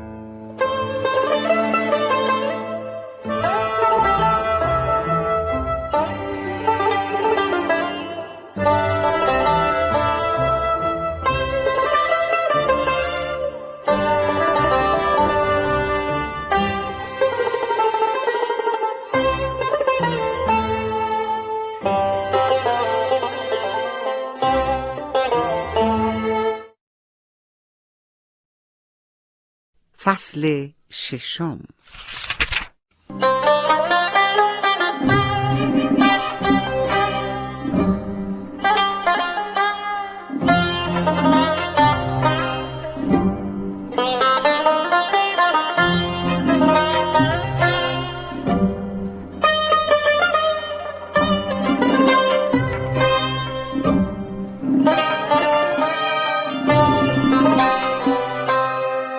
مرتب به خودم بد و بیراه می‌گفتم. انگار خواب برای همیشه از من گریزان شده بود. دل توی دلم نبود. هر صدایی از بیرون منزل می آمد مرا تکان می‌داد و تمام استخوانهای بدنم را می لرزاند. آن شب طولانی ترین شب عمرم را پشت سر گذاشته بودم. بالاخره فردای آن شب که مثل مجسمه کوکی نشسته بودم یکی از هنرمندان که در راه هم همکارم بود به من اطلاع داد که آن مرد پس از مراقبت بچه ها به اوش آمده و به سلامت از تماشاخانه خارج شده است. کم کم آرامش خود را به دست آوردم و نفس راحتی کشیدم. شاید این اتفاق هشداری بود که تا پایان عمر دیگر دست به روی کسی دراز نکنم و به کارم همچنان ادامه دادم. با وجودی که به دلیل اجرای پیشپرده های تند و انتقادی و بدون عقص مجوز از اداره سیاسی شهربانی و اداره نگارش وزارت فرهنگ بارها دستگیر و در کلانتری ها مورد اهانت و ضرب و قرار گرفتم و دو سه بار از راهن اخراج شدم باز هم بدون حراس به کارم ادامه دادم. چون بازم تکرار می‌کنم که این نوع زندگی را دوست داشتم و سوگن یاد می‌کنم که هیچگاه به خاطر شهرتی که داشتم طبقه و مرز خودم را از یاد نبردم و پایم را از گلیم بافته شدم بیرون نگذاشتم. اگر بعضی از همکارهای من به بکارت مجلس شورای ملی، سینماداری، مشاور مقام هنری وزارتی و نور چشمی وزیر فرهنگ هنر بودن مفتخر شدند من بازنده ظاهری زندگی همانی که از اول بودم باقی ماندم و اگر کیسه از مال دنیا توهی است خوشبختتر از خیلی ها با استقنای طبع مردمی که داشته و دارم امروز پیش همین آدم های مثل خودم بدون سرفکندگی و شرمساری آزادانه میدولم و نفس می‌کشم و شب با آرامش سر به بالین می‌گذارم.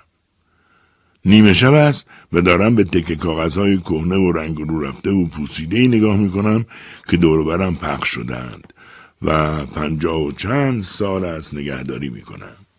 هر برگی متعلق به یک تماشاخانه است. در حاشیه ها و پشت هر برگ اسم زنان و مردان هنرمندی نوشته شده که خیلی هایشان از بین ما رفتند. هنرمندانی که کنارشان نشستن و با هم گپی زده ایم. چه پاک و بیالایش بودند. این کاغذها هم مثل من پیر شدند. مثل من کهنه شدند. مثل من پوسیدند. گاهی چشمانم را روی هم می‌گذارم و سراغ نفر به نفرشان می‌روم. با حال و هوای خوبی که من دست می‌دهد چندک می‌زنم و می‌روم توی آن سالها و زمانهایی که خیلی دور شدهاند. از کوچه پس کوچه های محلشان میگذرم و می‌رسم به خانه هایشان. می‌دانم با صدای دقلباب آرامششان را به هم میریزم. اما آنها بزرگوارتر از آن هستند که از من برنجند. لبانم را که از دیدن آنها گل گرفته به دستای پرچروکشان میچسبانم. آخر هرچه دارم از آنها دارم. آموخته های من از فضیلت آنها بوده. آنها دوست داشتن را توی سینه من خواباندند. آنها کینه و نفرت را از جانم کندند و به دور انداختند. صدای رهگذر عاشقی که توی سینه شب ترانه از رنج کنهش را می‌خواند و از پشت پنجره اتاقم میگذرد من بی خود را به خود می آورد. از آن سالها برم می گرداند.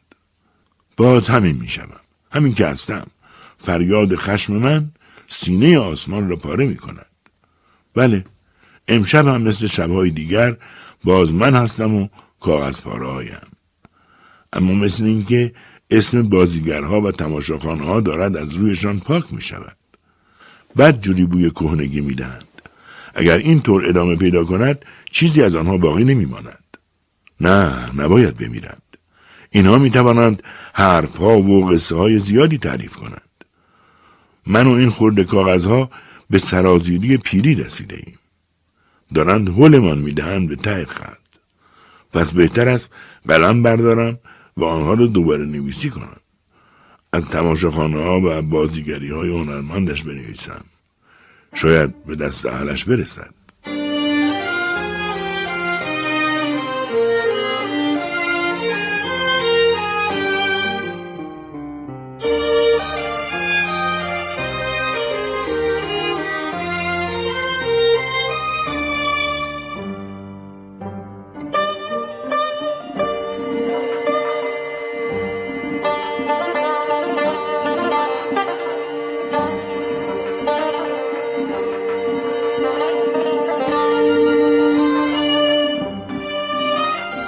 خوشا به حال جوانهایی که در سالهای بعد از ما به تئاتر کشیده شدند. گذشته با امروز به هیچ وجه قابل مقایسه نیست. شاید کسی نپذیرد که در چه شرایطی پیشکسوتهای ما به خاک صحنه رسیدند و ابزار کار در تماشاخانه چه چیزهایی بود. آن بزرگان از ابتدایی ترین وسایل کار محروم بودند. در سالهای دور نه آموزشگاهی بود، نه هنرستانی، نه دانشکدهی، و نه نوشته و کتابی که مربوط به حرفه بازیگری باشد.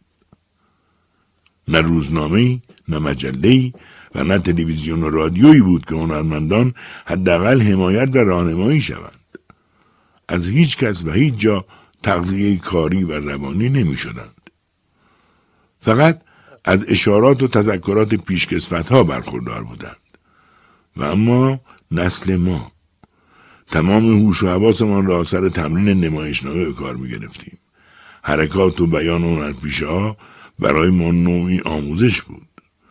زمانی که نمایشنامه به روی صحنه می رفت از لحظه که پرده باز می شد تا پایان اجرا بدون وقفه نظارگر و آموزش گیرنده آن بودیم.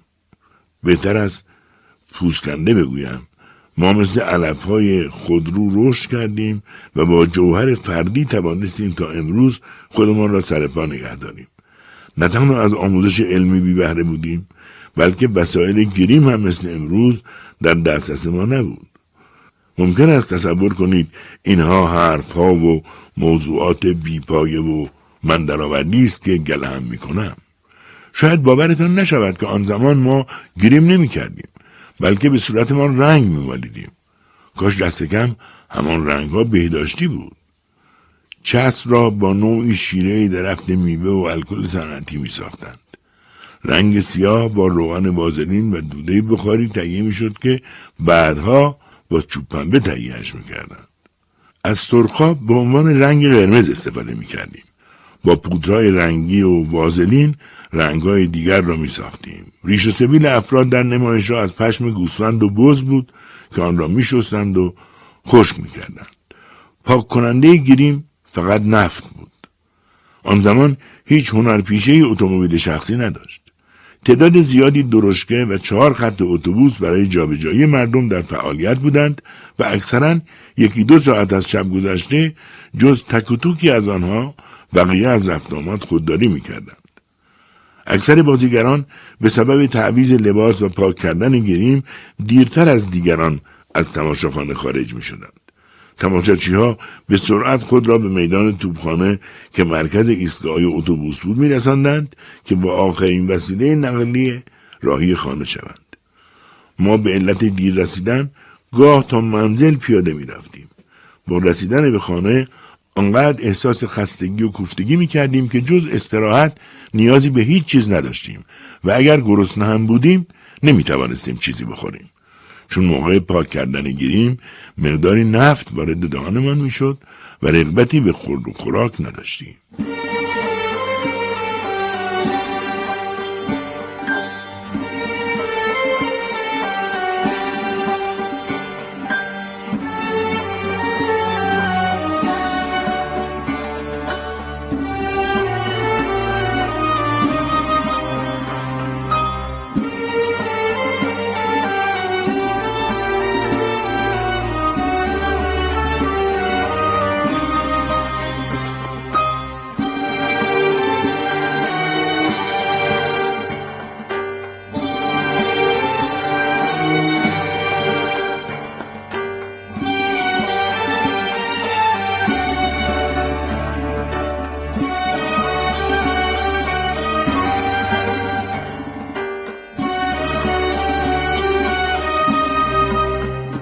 بعد از کودتای 28 مرداد 32 که به عقیده من یورش خطرناکی به فرهنگ و هنر ما محسوب می‌شد همه چیز به هم ریخت و هنرمندان تماشاخانه های فرهنگ و تهران با تمام شهرت و محبوبیتی که داشتند هر یک به گوشه انزوا پناه بردند و من هم که کوچکترین شاگرد همان بزرگان هنر بودم راهی اهواز شدم و هفت سال در دستگاه مالی راهن جنوب خدمت کردم.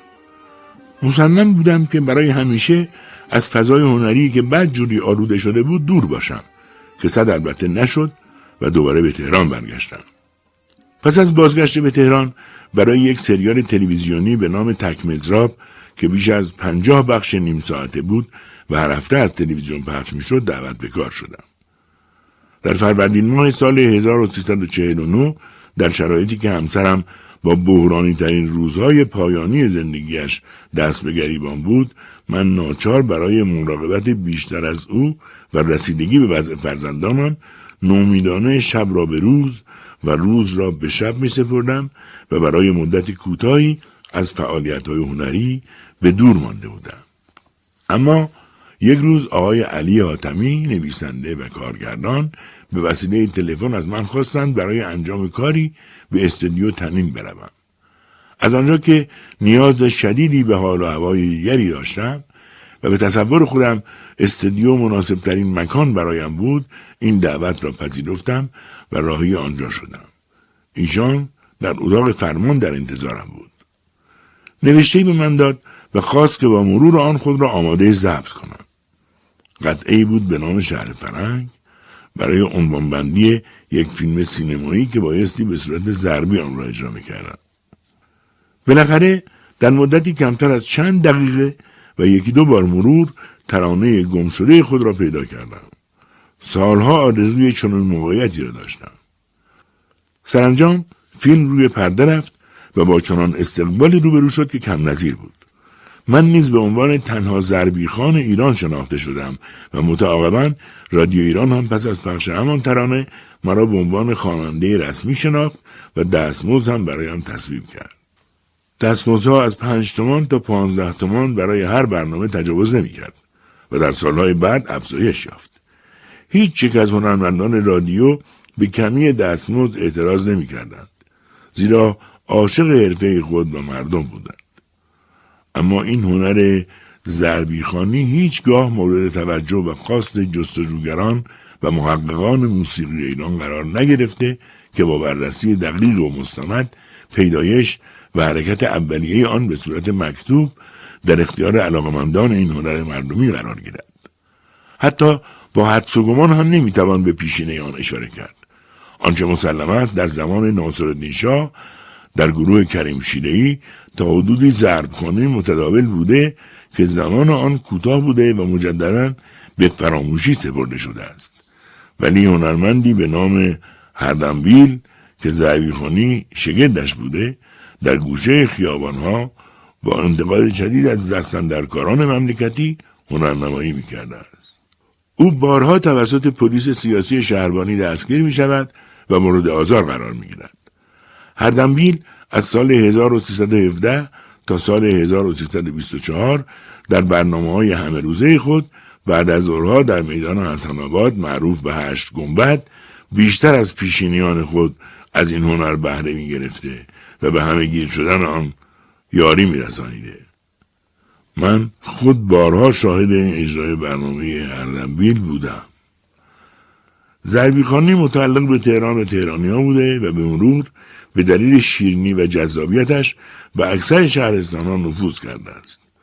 من همیشه برای بهتر اجرا کردن زربیخانی خود را موظف دانسته و کوتاهی هم نکردم و پس از شانزده سال فراموشی مصمم به زنده کردن آن شدم. آن ترانه زربیخانی آغاز فیلم مشهور علی آتمی چنان اثری در من گذاشته که اگر اقراق نگفته باشم چون فرزندی برایم عزیز است. آهنگساز معروف ایران زنده یاد استاد مرتضی حنانه یک ترانه ضربی ساخته بود که ارکستر سمفونیک تهران آهنگان را به رهبری ایشان اجرا و ضبط کرده بود. آواز آن را در استودیو بل اجرا کردم که در نتیجه مورد تقدیر و کوچک نوازی این موسیقیدان قرار گرفتم. یک بار هم با گروه شش نفری نوازندگان تنبک به سرپرستی استاد حسین تهرانی در استودیو تنین همراه با صدای من اجرا شد که زحمات چندین ساله من برای نوع اجرایی آن در سطح قابل قبولی در موسیقی سنتی ایران به ثمر رسید اما افسوس با مرگ ناگهانی همسرم افتادم به دلغک بازی دلغکی که برای مردم میخندد و به جای مردم گریه می‌کند. کاری می‌کردم که صدای خنده فرزندانم به گوش مادرشان برسد. ولی توی تاریکی شبها و تنهایی خودم گریه می‌کردم با او حرف می‌زدم و از او کمک می‌خواستم.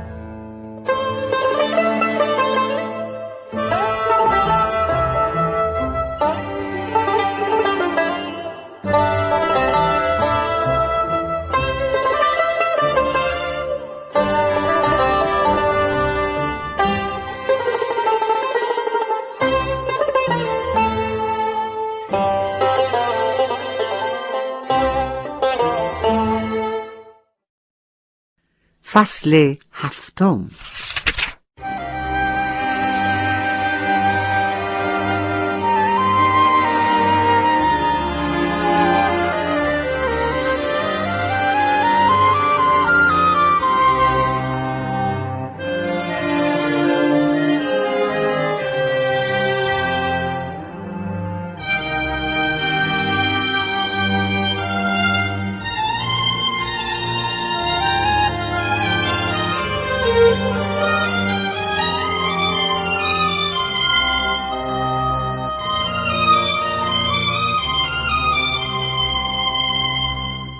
خودم انتخابش کرده بودم. آخر او در راهن همکارم بود. خیلی خوب می شناختمش و حد کافی با خلق و خویش آشنا بودم. بله من هم مثل تمام جوانها ازدواج کردم. نهم مرداد ماه سال 1334 همسر نمونه ای نصیبم شده بود. به عکس من که شلوغ و جنجالی بودم او کم حرف و جدی بود. ما دارای آشیانه ای شدیم و سرمان رفت روی خشت خودمان. من که سالها از فتح تنهایی زندگی سردی داشتم بالاخره گرمای زندگی را حس کردم. زندگی آرام و بیاشکالی داشتیم. این همان چیزی بود که در به در دنبالش بودم و به دستش نمی آوردم. اما بالاخره به دستش آوردم. اول مرداد ماه سال 1337 دخترم به دنیا آمد. هر دومان دختر می‌خواستیم. چهارم اسفند ماه سال 1340 پسردار شدیم. به آنچه آرزومندش بودیم رسیدیم. جنسمان جور شده بود. دیگر کم و کسری نداشتیم. تمام شادی ها توی چهار دیواری خانه من جمع شده بودند. به عالم آدم فخر می فروختم. دلهای من و او یکی بود. سفره غذایمان سفره مهربانی بود. حتی یک بار هم با هم کلمکل نکردیم. هر دو کار می‌کردیم و مواجب می‌گرفتیم. اما جیبهایمان یکی بود. جدایی نداشتیم. تو یک کاسه غذا میخوردیم. او فرشته نیکبختی شب و روز ما بود. اما نه. مثل اینکه این فرشته مهمان چند روزه بیشتر نبود. یکو گم شد و رفت. دیگر نتوانستم پیدایش کنم. روزگار نتوانست صدای قهقهی پسرم را که روی گرده من می نشست و ورجه برجه می کرد بشنود. حسودیش شد که دخترم هر شب روی سینه مادرش به خواب رود. زنم سی و نه سال بیشتر نداشت که پنجه سرطان افتاد به جانش. دیگر خانمان سوت و کور و خنده توی لبمان گم شد. چهار فصل زندگیمان فقط شد زمستان. سرد و بیرو. همسرم درد می‌کشید ولی به خاطر ما میخندید. چه بزرگوار. آخر او خیلی بردبار و صبور بود. هفت سال با این بیماری سر و کله زد. برای مداوایش به هر دری زدم. به دنیا و همه آدمهایش التماس می کردم بلکه یکی پیدا شود و او را نجات دهد. و هر پزشک و متخصصی مراجعه کردم اعزام به کشورهای آلمان و انگلستان با چند عمل جراحی و هزینه های زیاد. اما راه به جایی نبردیم. او روز به روز پژمرده تر می. سرانجام در ساعت یک و نیم بعد از ظهر 25 اردیبهشت ماه سال 1350 چشم از ما گرفت. رفت و دیگر برنگشت.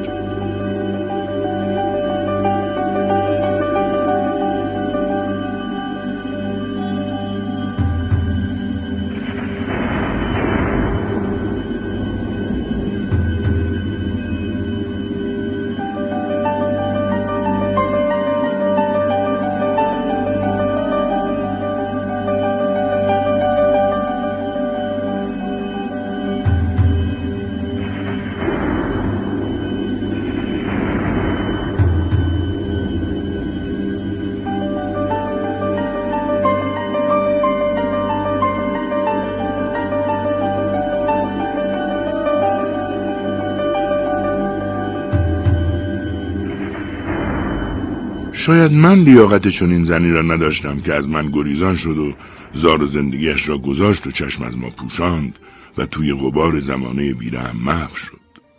او زنی بود که با سن سال کمش توی فامیل بزرگتری می‌کرد. مشکلات خانوادگی را عاقلانه برطرف می‌کرد. بین هیچ کس فرق نمیگذاشت و دوست و غمخوار همه بود. ما سه نفر ماندیم و خانه ای که در و دیوارش سیاه شده بود. خانه ای که از رونق افتاده بود. مدتی خودم را باخته بودم. دست و دلم به هیچ کاری نمی‌رفت و مثل اینکه دنیا برای من به آخر رسیده بود منزوی شده بودم. بالاخره نهیبی به خود زدم. با خود گفتم که اگر اینطوری ادامه بدهم ممکن است بازنده زندگی شوم. درست است که او دیگر نیست ولی بچه هایش که هستند. قامت خمیده را راست کردم. نگذاشتم زانوهایم به زمین بخورند و بشکند روپا شدم. آستینهایم را بالا زدم و از نو شروع کردم. برای یک زندگی دیگر. مصمم شدم فضای شادی برای بچههایش به وجود آورم. افتادم به دلغک بازی. دلغکی که برای مردم میخندد و به جای مردم گریه می‌کند. کاری می‌کردم که صدای خندشان به گوش مادرشان هم برسد. ولی توی تاریکی شبها و تنهایی خودم گریه می‌کردم. با او حرف می‌زدم. از او کمک می‌خواستم. بدون یاری گرفتن از دیگران حتی تنها خواهرم که بینهایت من و بچه هایم را دوست داشت طوری در مقابلش ظاهر سازی می کردم که متوجه نشود بیرحمی روزگار چطور برادرش را دارد خورده خورده می جود. شاید بگویید من در مورد بچه هایم از خود گذشتگی کردم یا زندگی و آسایش خود را جلوی پای دختر و پسرم قربانی کردم. بعضی ها به من لقب پدر استثنایی دادند. پدر فداکار گفتند. بهترین بابا خواندند یا پدر نمونه شناختند. از همه سپاسگزارم. اما اینطور نیست. من فقط یک پدر معمولی هستم. اگر من از کنار دختر و پسرم جدا نشدم و مجددا ازدواج نکردم به این دلیل بود که اگر آن وقتها با لالایی مادرشان شب را به صبح میرساندند حالا که او را از دست دادند باید با قصه های هر شبه من به خواب روند بایستی جدا از نگرانی ها به سلامت بزرگ شوند و رشد کنند و در آینده بری از کمبودها و تنگناهای روانی در جامعه مصمم و امیدوارانه حرکت کنند. این جز شگرد طبیعی یک پدر چیز دیگری نیست. کدام کار من بیش از وظیفه پدری بوده؟ من این درس ها را از استادم، از پیرم و از مرشدم آموختم. از پدرم. او مرا قرص و محکم ساخت. او تلاش کرد که مرا یک انسان بسازد. او به من آموزش داد که زندگی فقط دیدن خود نیست، دیگران هم هستند. اگر می‌گویم که این درس را از پدرم آموختم، زیاده گویی نکردم. ده ساله بودم که پای مادرم آب آورد و زمینگیر شد. دیگر نمی‌توانست حرکت کند. آن وقتا نه دکتری بود و نه دوا و درمانی. معالجش با داروهای گیاهی سنتی به درازا کشید. بیش از یک سال درد شب و روزش را از او گرفته بود. صدای نالش هنوز از گوش من جدا نشده. کسی نبود به ما برسد و تر و خشکمان کند و به قول قدیمی ها یک کاسه آش داغ و یه چیک آب خنک تو حلقمون بریزه. این ضربه نتوانست قامت مردانه پدرم را مچاله کند. حتی یک بار خم به ابرو نیاورد و لب به شکوه باز نکرد. برای او سرشکستگی بود که کسی برای او و بچه هایش دل بسوزاند. او خودش بود و خودش. دور از حراس زندگی با غرور مردانش پا به زمین میکوبید. بیش از یک سال با نان خالی خودش را سیر کرد و دم نزد. در نهایت قدرت با وضع اصفباری که به سراغش آمده بود و توی خانهش جا خوش کرده بود ساخت.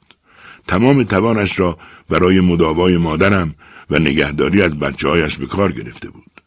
بالاخره مادرم خوب شد. هر بار که یادش به دلم می نشیند و به خاطر می آورم که آن مرد قدیمی در آن مدت چه کشید و زبان به گلایه باز نکرد با سیل اشک و یاد آن بزرگوار احساس غرور می کنم. پس من چه برتری نسبت به او دارم که بهترین پدر شناخته شوم؟ خیر عزیزانم من هم مثل او فقط یک پدر هستم. فقط یک پدر.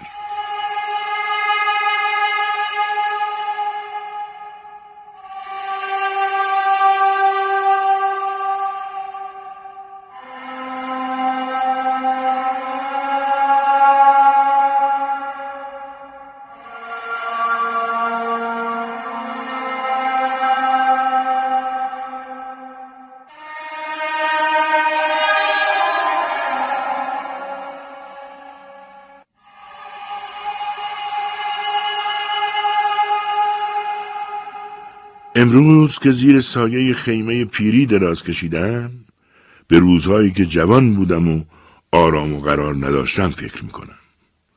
جوانی بودم شاداب و قبراق. خیلی قرص پا به زمین میکوبیدم. سرکش بودم. قلدر و جویای نام. هر بار که یاد آن وقتا میفتم غم گذشته بیش از پیش جلوی چشمایم جولان می‌دهد و سر به سرم می‌گذارد. ای کاش پدرم برایم شناسنامه نگرفته بود و سالهای عمرم گم بودند و تاریخ تولدم به من دهنکجی نمی‌کرد. چه بودم؟ چه کار می‌خواستم بکنم؟ به کجا رسیدم؟ چه روزهای سختی را از سر گذراندم. دل به هنری خوش کردم که در گذشته نه بازاری داشت و نه خریداری. ولی چه کنم که پا در رکابش داشتم.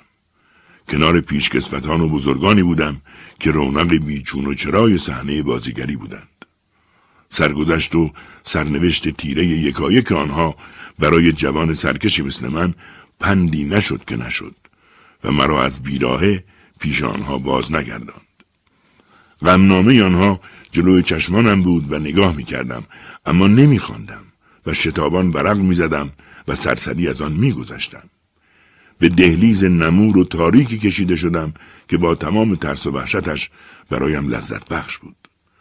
فضای تنگ و بستش را می دیدم اما گمراه دیده و دل گمراه ترم بودم. زندگی آنانی که پیش از ما آمده بودند چه تلخ و دردآور بود. آنهایی که به خاطر ما و های فردا به قربانگاه زمان رفتند. آن زمان کسی به آنها توجه نداشت. هیچ جا جای آنها نبود. کسی غیر از همپالکی هایشان با آنها دوستی نمی کرد. کسی به آنها زن نمی‌داد. در هیچ اداره ای استخدامشان نمی کردند. مرگ بی سر و صدایی داشتند. هیچ مردشویی رغبت نمی کرد جنازه یک هنرمند را بشوید. کسبه از فروختن جنس به آنها عبا داشتند. هنرمندان کمتر در اجتماع آفتابی می شدند. با تنهایی خود دلخوش بودند. به امروز نگاه نکنید که برای هنرمندان آموزشگاه های خصوصی، هنرستان، دانشگاه، وزارتخانه و انجمنهایی به وجود آمده. نگاه نکنید که امروزه سال به سال بهترین هنرمندان انتخاب می شوند و جایزه می گیرند. افزون بر اینها تمام مطبوعات و رادیو و شبکه های مختلف تلویزیونی صدا و سیما از آنها حمایت می کنند و فرد فرد مردم هم مشدق آنهایند. آیا نخبه هنرمندان به خاک سپرده همچنین بودند؟ باز جای شکرش باقی است که من و دو سه نفر دیگر زنده ماندیم و این روزها را دیدیم و با گذشته تلخمان فاصله گرفتیم. اما چقدر دیر. البته باید اعتراف کنم که یاد گذشته هنوز هم گهگاه رنجمان می‌دهد. مثل اینکه دوست ندارد آن را برای همیشه کنار بگذاریم. خوشا به حال جوانانی که در این ده بیست سال اخیر به هنر بازیگری رغبت به گرایش پیدا کردند. اگر من زبان به شکل از گذشته باز کردم فقط برای شناخت و آگاهی هنرمندان نسل جوان از گذشته هنرمندانی است که از دست رفتند شکوه مرا به ناله و زاری از سالهای دور پیوند ندهید من در برابر چهره متوهم و تهدیدآمیز زندگی با تمام یورش ها و نامرادی هایش حتی یک بار نهراسیدم در راهی که برایم فقط هستی بود و زندگی گام بر می داشتم. گله من از گذشته بود نه حال. ولی این نکته آرام بخش حیات من و تجربه بس ارزنده است که نه تنها گرفتار باطلاق عفونتزای نامردمی ها نشدم بلکه در مکتب جامعه بزرگ خود را به آرمانی سپردم که معرفت انسان پروریش بند گسل تمام فرومایگی هاست. همین برای من بالاترین است. انسان زیستم و انسان خواهم مرد.